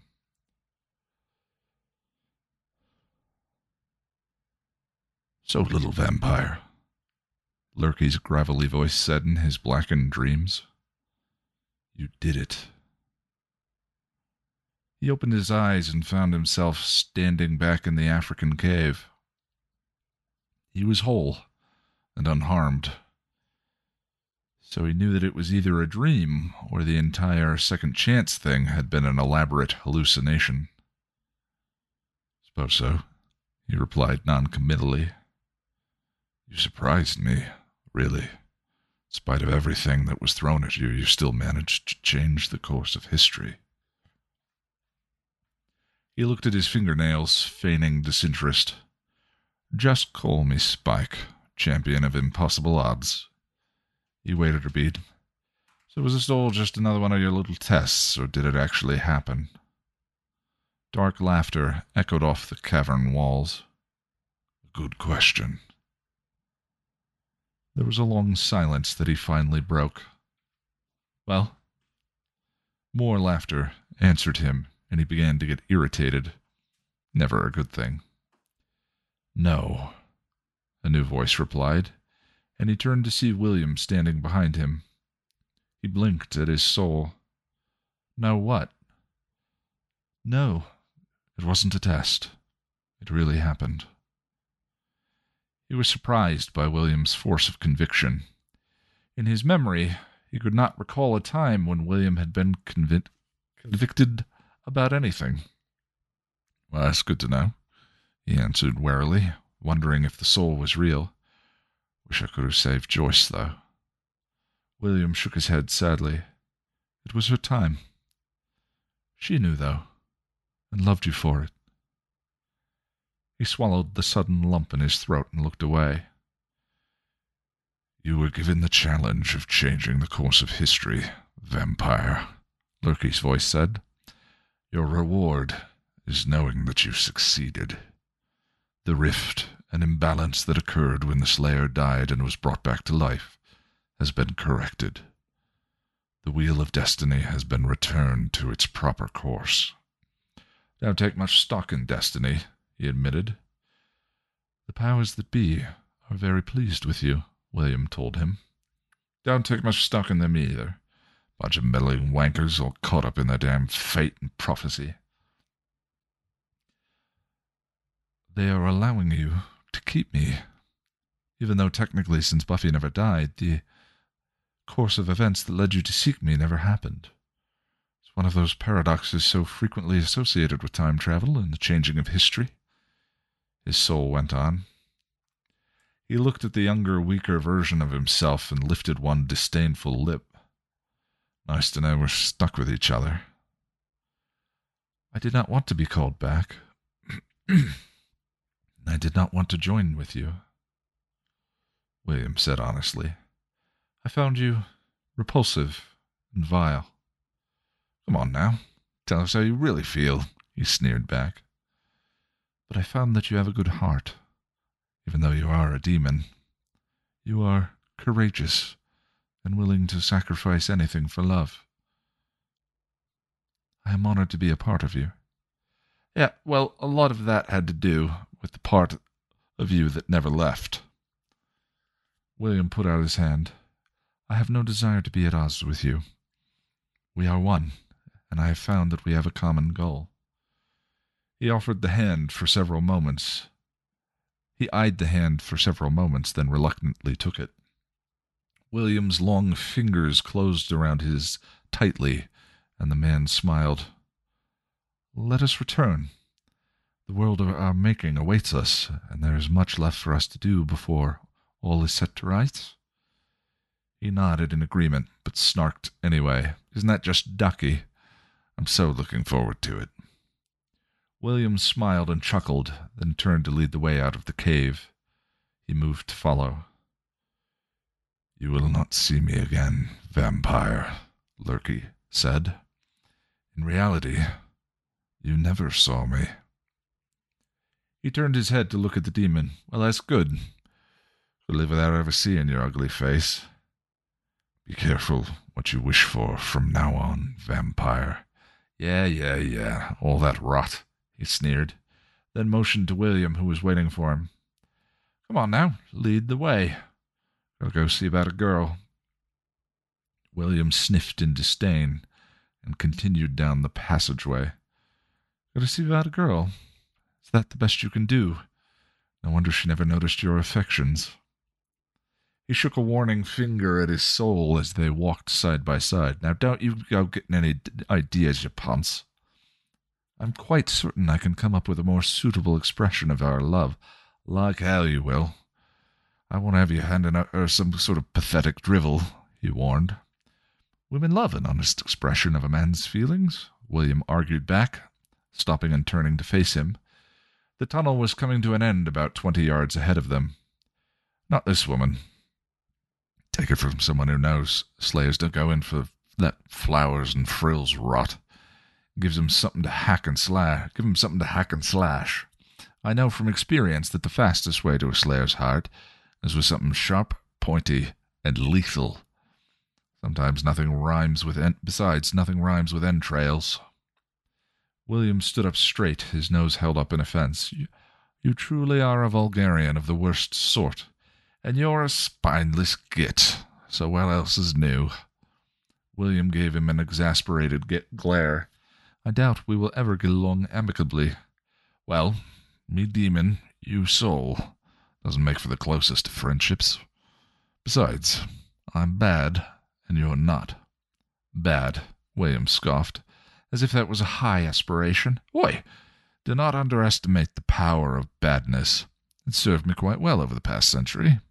Bloody hell, now you've got me talking about a na- like a Nancy boy, you ponce, he cried, horrified. There's absolutely nothing wrong with speaking the Queen's English properly. If you want everyone to think you're a wanker. William sighed and closed his eyes with a subtle shake of his head. You could we could spend an eternity arguing here. I was bored stiff ten minutes ago. And our lady is waiting, William reminded. It's not polite to keep a lady waiting. It certainly isn't. Shall we do this then? He nodded. Yeah, let's get on with it.